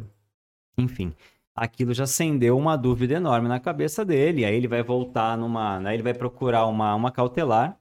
E se por acaso der algum apontamento, ele vai reclamar. Se ele vai ter sucesso na concessionária, a gente não sabe. Mas se a gente for falar aqui que todo carro zero tem que ter cautelar, é opcional. Até porque existem carro que é repintado dentro da própria fábrica. É opcional. Problema de pintura e o carro é repintado dentro da própria fábrica antes de ir pra concessionária. Então, Ai. mas aí quem compra, se tem essa dúvida, É. pode contratar uma Pode. Sim, sim. É difícil ele ter a dúvida, mas se tiver, com É. certeza, deve fazer. Sim. É, Weber, e a, a conclusão do laudo não deve ser do comprador? Hum? O serviço não deveria ser de, ser de relatório circunstanciado? A decisão de compra é dele. É, ele tá colocando que a conclusão do laudo não, Não. deve ser do comprador. Ele Eu- vai eu avaliar vou- os parâmetros Eu ali vou e ele tentar decide. responder. Não sei se é isso que ele quis dizer. Michel responde tudo. Eu não sei se ele tá, eh, se ele tá também querendo saber aí de quem é a obrigação de fornecer a perícia ou de pagar a perícia. Talvez não, né? Acho que não. Eu acho que não. Tá. O Ali, vamos pra próxima que eu fiquei na dúvida dessa Eu também. acho que ele quis dizer que deve ser de caráter informativo e não ter status. Talvez sim. Eu acho que é- o que pega é exatamente o que É o status. estavam falando no começo. É. O negócio é o status. O Alisson Clayton. O certo era a oficina apontar os serviços feitos em algum sistema, aí tantas pessoas não seriam enganadas. A oficina ter que apontar isso? É, a oficina já não. O Malemar recebe para reparar o carro. É, exato. Meu. Ela quer São que serviços distintos, a responsabilidade né? seja da oficina. Não. É, o Giboio. Se a Sopave registrar os vistoriadores no CREA, vai padronizar o mercado. A Supav não tem nada a ver com o registro dos historiadores. Questão de responsabilidade da empresa que eles trabalham e CNPJ que eles trabalham. Talvez o Giboio tenha comentado errado, mas talvez se os, revisto... se os vistoriadores é, tivessem um registro no CREA, fossem engenheiros mecânicos, automobilísticos ou. Hoje, hoje não trabalhamos submetidos ao CREA. Se mudar alguma coisa lá na frente, houver algum acordo, alguma coisa, de repente. Mas hoje não trabalhamos submetidos a eles. Então, não há essa necessidade. Mas seria uma maneira de normalizar isso? De Hum. padronizar isso? Não. Não vejo vínculo nenhum. Porque daí pelo menos todos teriam o mesmo tipo de formação. Aí está sendo sugerido uma regulamentação profissional. Ah, de funcionário, de vistoriador, de quem executa o serviço, e não do processo do serviço em si. Por exemplo, nós temos historiadores que fazem a vistoria de transferência. Eles não são regulamentados pelo CREA. O Detran estabeleceu uma regra, Você cumpre essas regras, existe uma regra de aperfeiçoamento para cada vistoriador, é cumprido aquilo, é comprovado para o órgão de trânsito, está apto a trabalhar. Existe uma regra de é, tempo de experiência mínima que você, no caso da vistoria de transferência, que o Detran pede? Qual vistoriador você pode pra colocar Não. colocar para trabalhar dentro da sua Não. empresa? Responsabilidade do proprietário. Ah, do proprietário. Sim, O Detran tem alguns requisitos mínimos ali de competência, você cumpre aquilo. Alguns estados estão vindo com homologando curso de treinamento, né, vistoriador? Treinamento para vistoriador, homologado pelo Detran. Hum. Mas aí fica, uma, fica a responsabilidade de cada proprietário mesmo, né? Entendi. Até porque o que o funcionário dele fizer, ele vai responder, né? Ele tem que seguir. Então é de total interesse é, dele que o funcionário ele, seja ele capacitado. tem que seguir um passo a passo, tá, Guilherme? Não é assim também. Contratou, pode começar, pode fazer o laudo. Não, não é assim. Não, essa foi essa a pergunta que eu fiz. Ele tem que, só, só para não parecer tão fácil também, ele tem que passar pelo processo do curso, senão Hum. ele não tem direito a pôr a, a validade É, digital tem dele. requisitos mínimos, né, que o Detran. É, depois desse processo, aí ele vai, enfim, ser registrado num sistema que a gente tem, que é coligado com o Detran, né? Para que, que forneça esse documento, é um sistema. Ele tem que ir até essa empresa, lá vai ser validado a imagem dele com a digital. Então tem uma responsabilidade envolvida para fazer um laudo. Não é Hum. qualquer um que chega ali e faz um laudo, De entendeu? transferência. Inclusive, se ele, se ele fizer algo errado propositalmente, Hum. a gente não discutiu isso porque talvez não, não- eu não lembrei desse detalhe. A empresa e o vistoriador responde por esse ato, tá? Ah, não é só a empresa. Não. Ele também responde Como por esse pessoa ato. física. Então, essa é uma segurança criada pelo Detran, que se ele estiver trabalhando de uma forma errada, corrupta que seja, ele também vai responder por isso.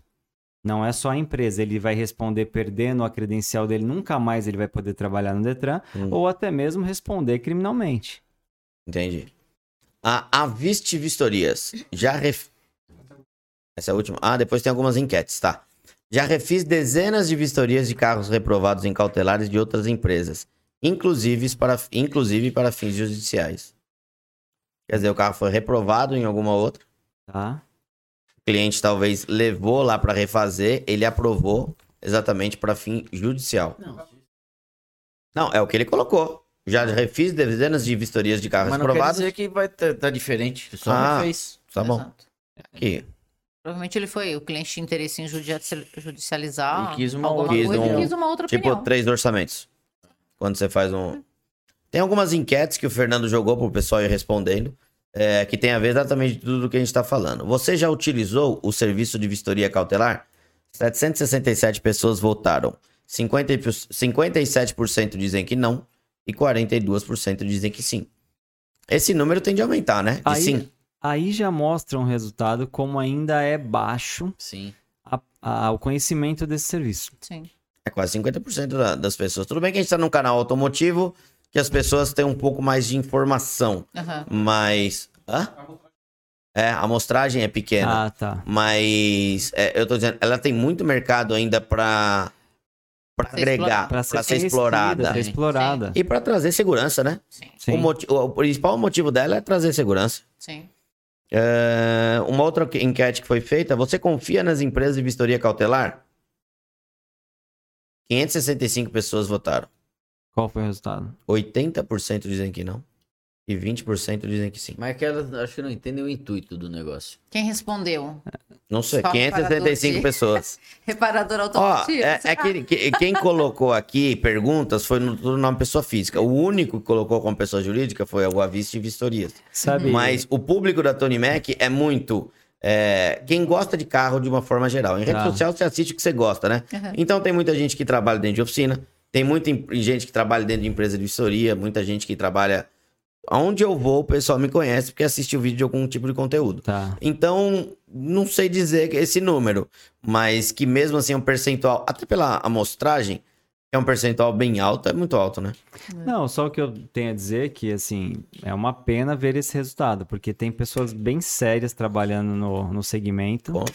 E é uma pena, é uma pena que ainda tem um resultado negativo como esse, porque a- a- depois de 15 anos no mercado, eu tenho, eu tenho é, muitos agradecimentos aí por pessoas que tiveram grandes problemas que não aconteceram através de uma cautelar. Mas, enfim, eu respeito a opinião de todos também. Mas em né? contrapartida, ele é muito aplicado e muito utilizado, né? Bateu quase que 50% aí.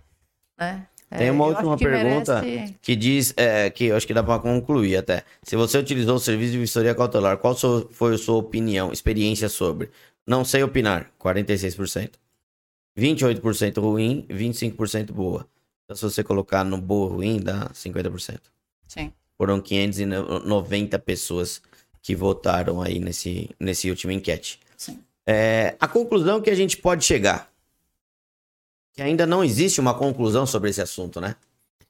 Eu acho que ainda tem que ser é, trabalhado, ainda, ainda é um produto novo no mercado. Ele tem crescido gradativamente para melhoras, até para se corrigir alguma coisa que possa estar ali é, é, sendo colocado e interpretado de uma forma pesada ou até mesmo é, que está causando algum dano para alguém. Então, você pode ver que status estão sendo trabalhados com mudança de postura de descrições. Quem sabe até mesmo atingir o fim desse status e virar um documento muito mais usual e ter uma interpretação muito melhor de quem está recebendo ele.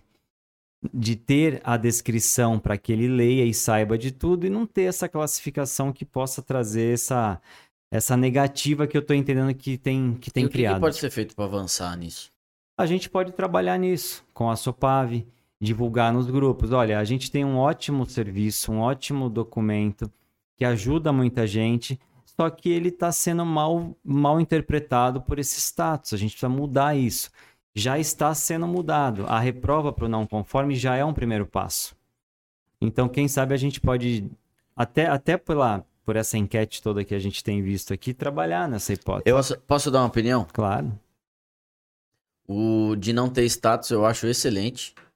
E é, se tiver como ter profissionais que avaliem o- a qualidade do reparo, porque é, acho que pode ser assim: é, é veículo nunca reparado, ou, e o ve- ou veículo reparado, e quais são as peças que foram reparadas, se o reparo está bem feito. Porque se o reparo está bem feito, o que, que importa se tem um reparo lá? Agora o cara não compra um carro hoje, o cara deprecia o carro do outro 20% porque bateu no painel traseiro do carro. O reparo foi feito, foi bem feito, tá de acordo, tá legal o reparo? Sim. Vida que segue, não é desvalorizado bem do carro do cara. Eu acho que a vistoria cautelar, ela é útil aos compradores de veículo, né? Ela tem uma finalidade importante, ela é Sim. útil a eles. Eu acho que precisa ser melhor é, lapidada, digamos assim. É, eu acho que ela tem muito. é, mas esse é um passo importante que a gente tá dando, porque. Sim. é, qual foi o alcance que a gente teve aí, Fernando?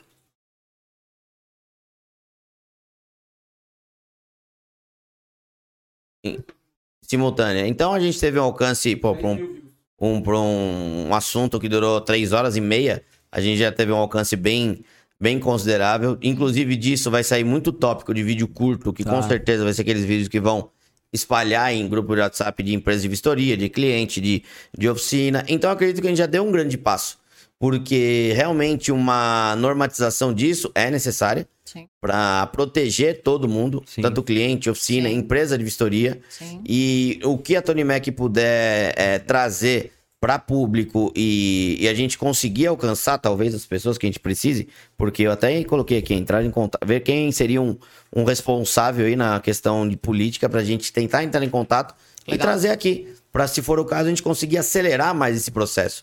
E mais uma vez eu me coloco à disposição. É, eu tenho, a gente tem experiência do mundo de reparação. Então, acho que muita coisa pode ser trabalhada em conjunto com questões jurídicas, com questões de visão da empresa de vistoria, para formar um modelo que realmente dê muito mais segurança. Já oferece segurança. Foi o que eu disse, eu não sou contra, eu sou a favor. Eu quero que ele melhore. Eu quero que ele melhore, traga mais segurança, que as pessoas façam um laudo realmente e entendam o que está escrito e não simplesmente o verdinho lá. Talvez um sistema de não ter nomenclatura ou talvez um sistema de pontuação, não sei. Aí é um consenso de várias cabeças pensantes. Mas o que depender da Tony Mac podem contar com a gente para a gente ajudar a elucidar isso. Perfeito. Queria Obrigada agradecer Pela oportunidade. O, agradecer ao Michel, à. Fabiana por estarem aqui junto com a gente. A gente sempre dá uma lembrança que eu nunca consigo entregar em mãos, Pô, porque que a mesa legal. é muito larga, mas a gente sempre oferece uma. Lembrança, quando for tomar um café, lembra da gente. Obrigada. Que é uma canequinha da Mac Podcast. Ai, E- caneca. E se vocês gostaram desse conteúdo, comentem bastante aqui, porque a gente pode trazer mais informações sobre esse conteúdo. Teve muita gente que entrou em contato com a gente depois do, da chamada que eu fiz no sábado, querendo participar, querendo, é, mandando informação, mandando pergunta. Eu não consegui ler tudo que tinha, porque senão a gente ia ficar aqui até amanhã. Mas isso não nos impede da gente continuar trazendo, abordando esse assunto, trazendo mais informações, trazendo conteúdo para esclarecer aí para todo mundo. Você ia falar alguma coisa, Fernando? Tem três. É, já deu bastante tempo. Eu vi que até minha mãe já mandou mensagem aqui. Então, obrigado mais uma vez. Obrigado, Fabiana. Obrigado, Obrigada. Michel. Sucesso aí na, Valeu, nas pessoal. empresas de vistoria. Até o próximo conteúdo para vocês. E daí fiquem atentos nas redes sociais, no Face, no YouTube, no Instagram, que daí eu vou comentar. A gente é o último. Tem podcast semana que vem, não, né? É, é o último podcast do ano. A gente volta já na primeira semana de 2023. Mas se o conteúdo for, exa- for esse mesmo, que a gente vai até vai tentar trazer mais informações sobre isso, eu vou avisando nas outras redes sociais, por isso vocês têm que seguir a gente em tudo. Tá bom? Feito. Valeu? Querem Obrigado. dar um recadinho final pro Não, pessoal? É, o recado final eu achei bem legal. Eu acho que tirou um pouco esse vício de cautelar com, com oficina. Eu acho que a gente explanou legal que é, você vê que a gente tá numa mesa que a gente discutiu bastante coisa e eu acho que é muito positivo. Agradeço muito aí a oportunidade. Espero ter esclarecido o máximo possível. Fabiane? É isso aí. Obrigado. Valeu, galera. Valeu. Até o próximo vídeo. Tchau, um abraço. Você ouviu o podcast da Tony Mac, um bate-papo para quem gosta e entende de carro. Siga a Tony Mac nas redes sociais e fique por dentro de tudo que acontece numa oficina com mais de 50 anos em manutenção e reparação automotiva. Acesse os links na descrição. Até a próxima!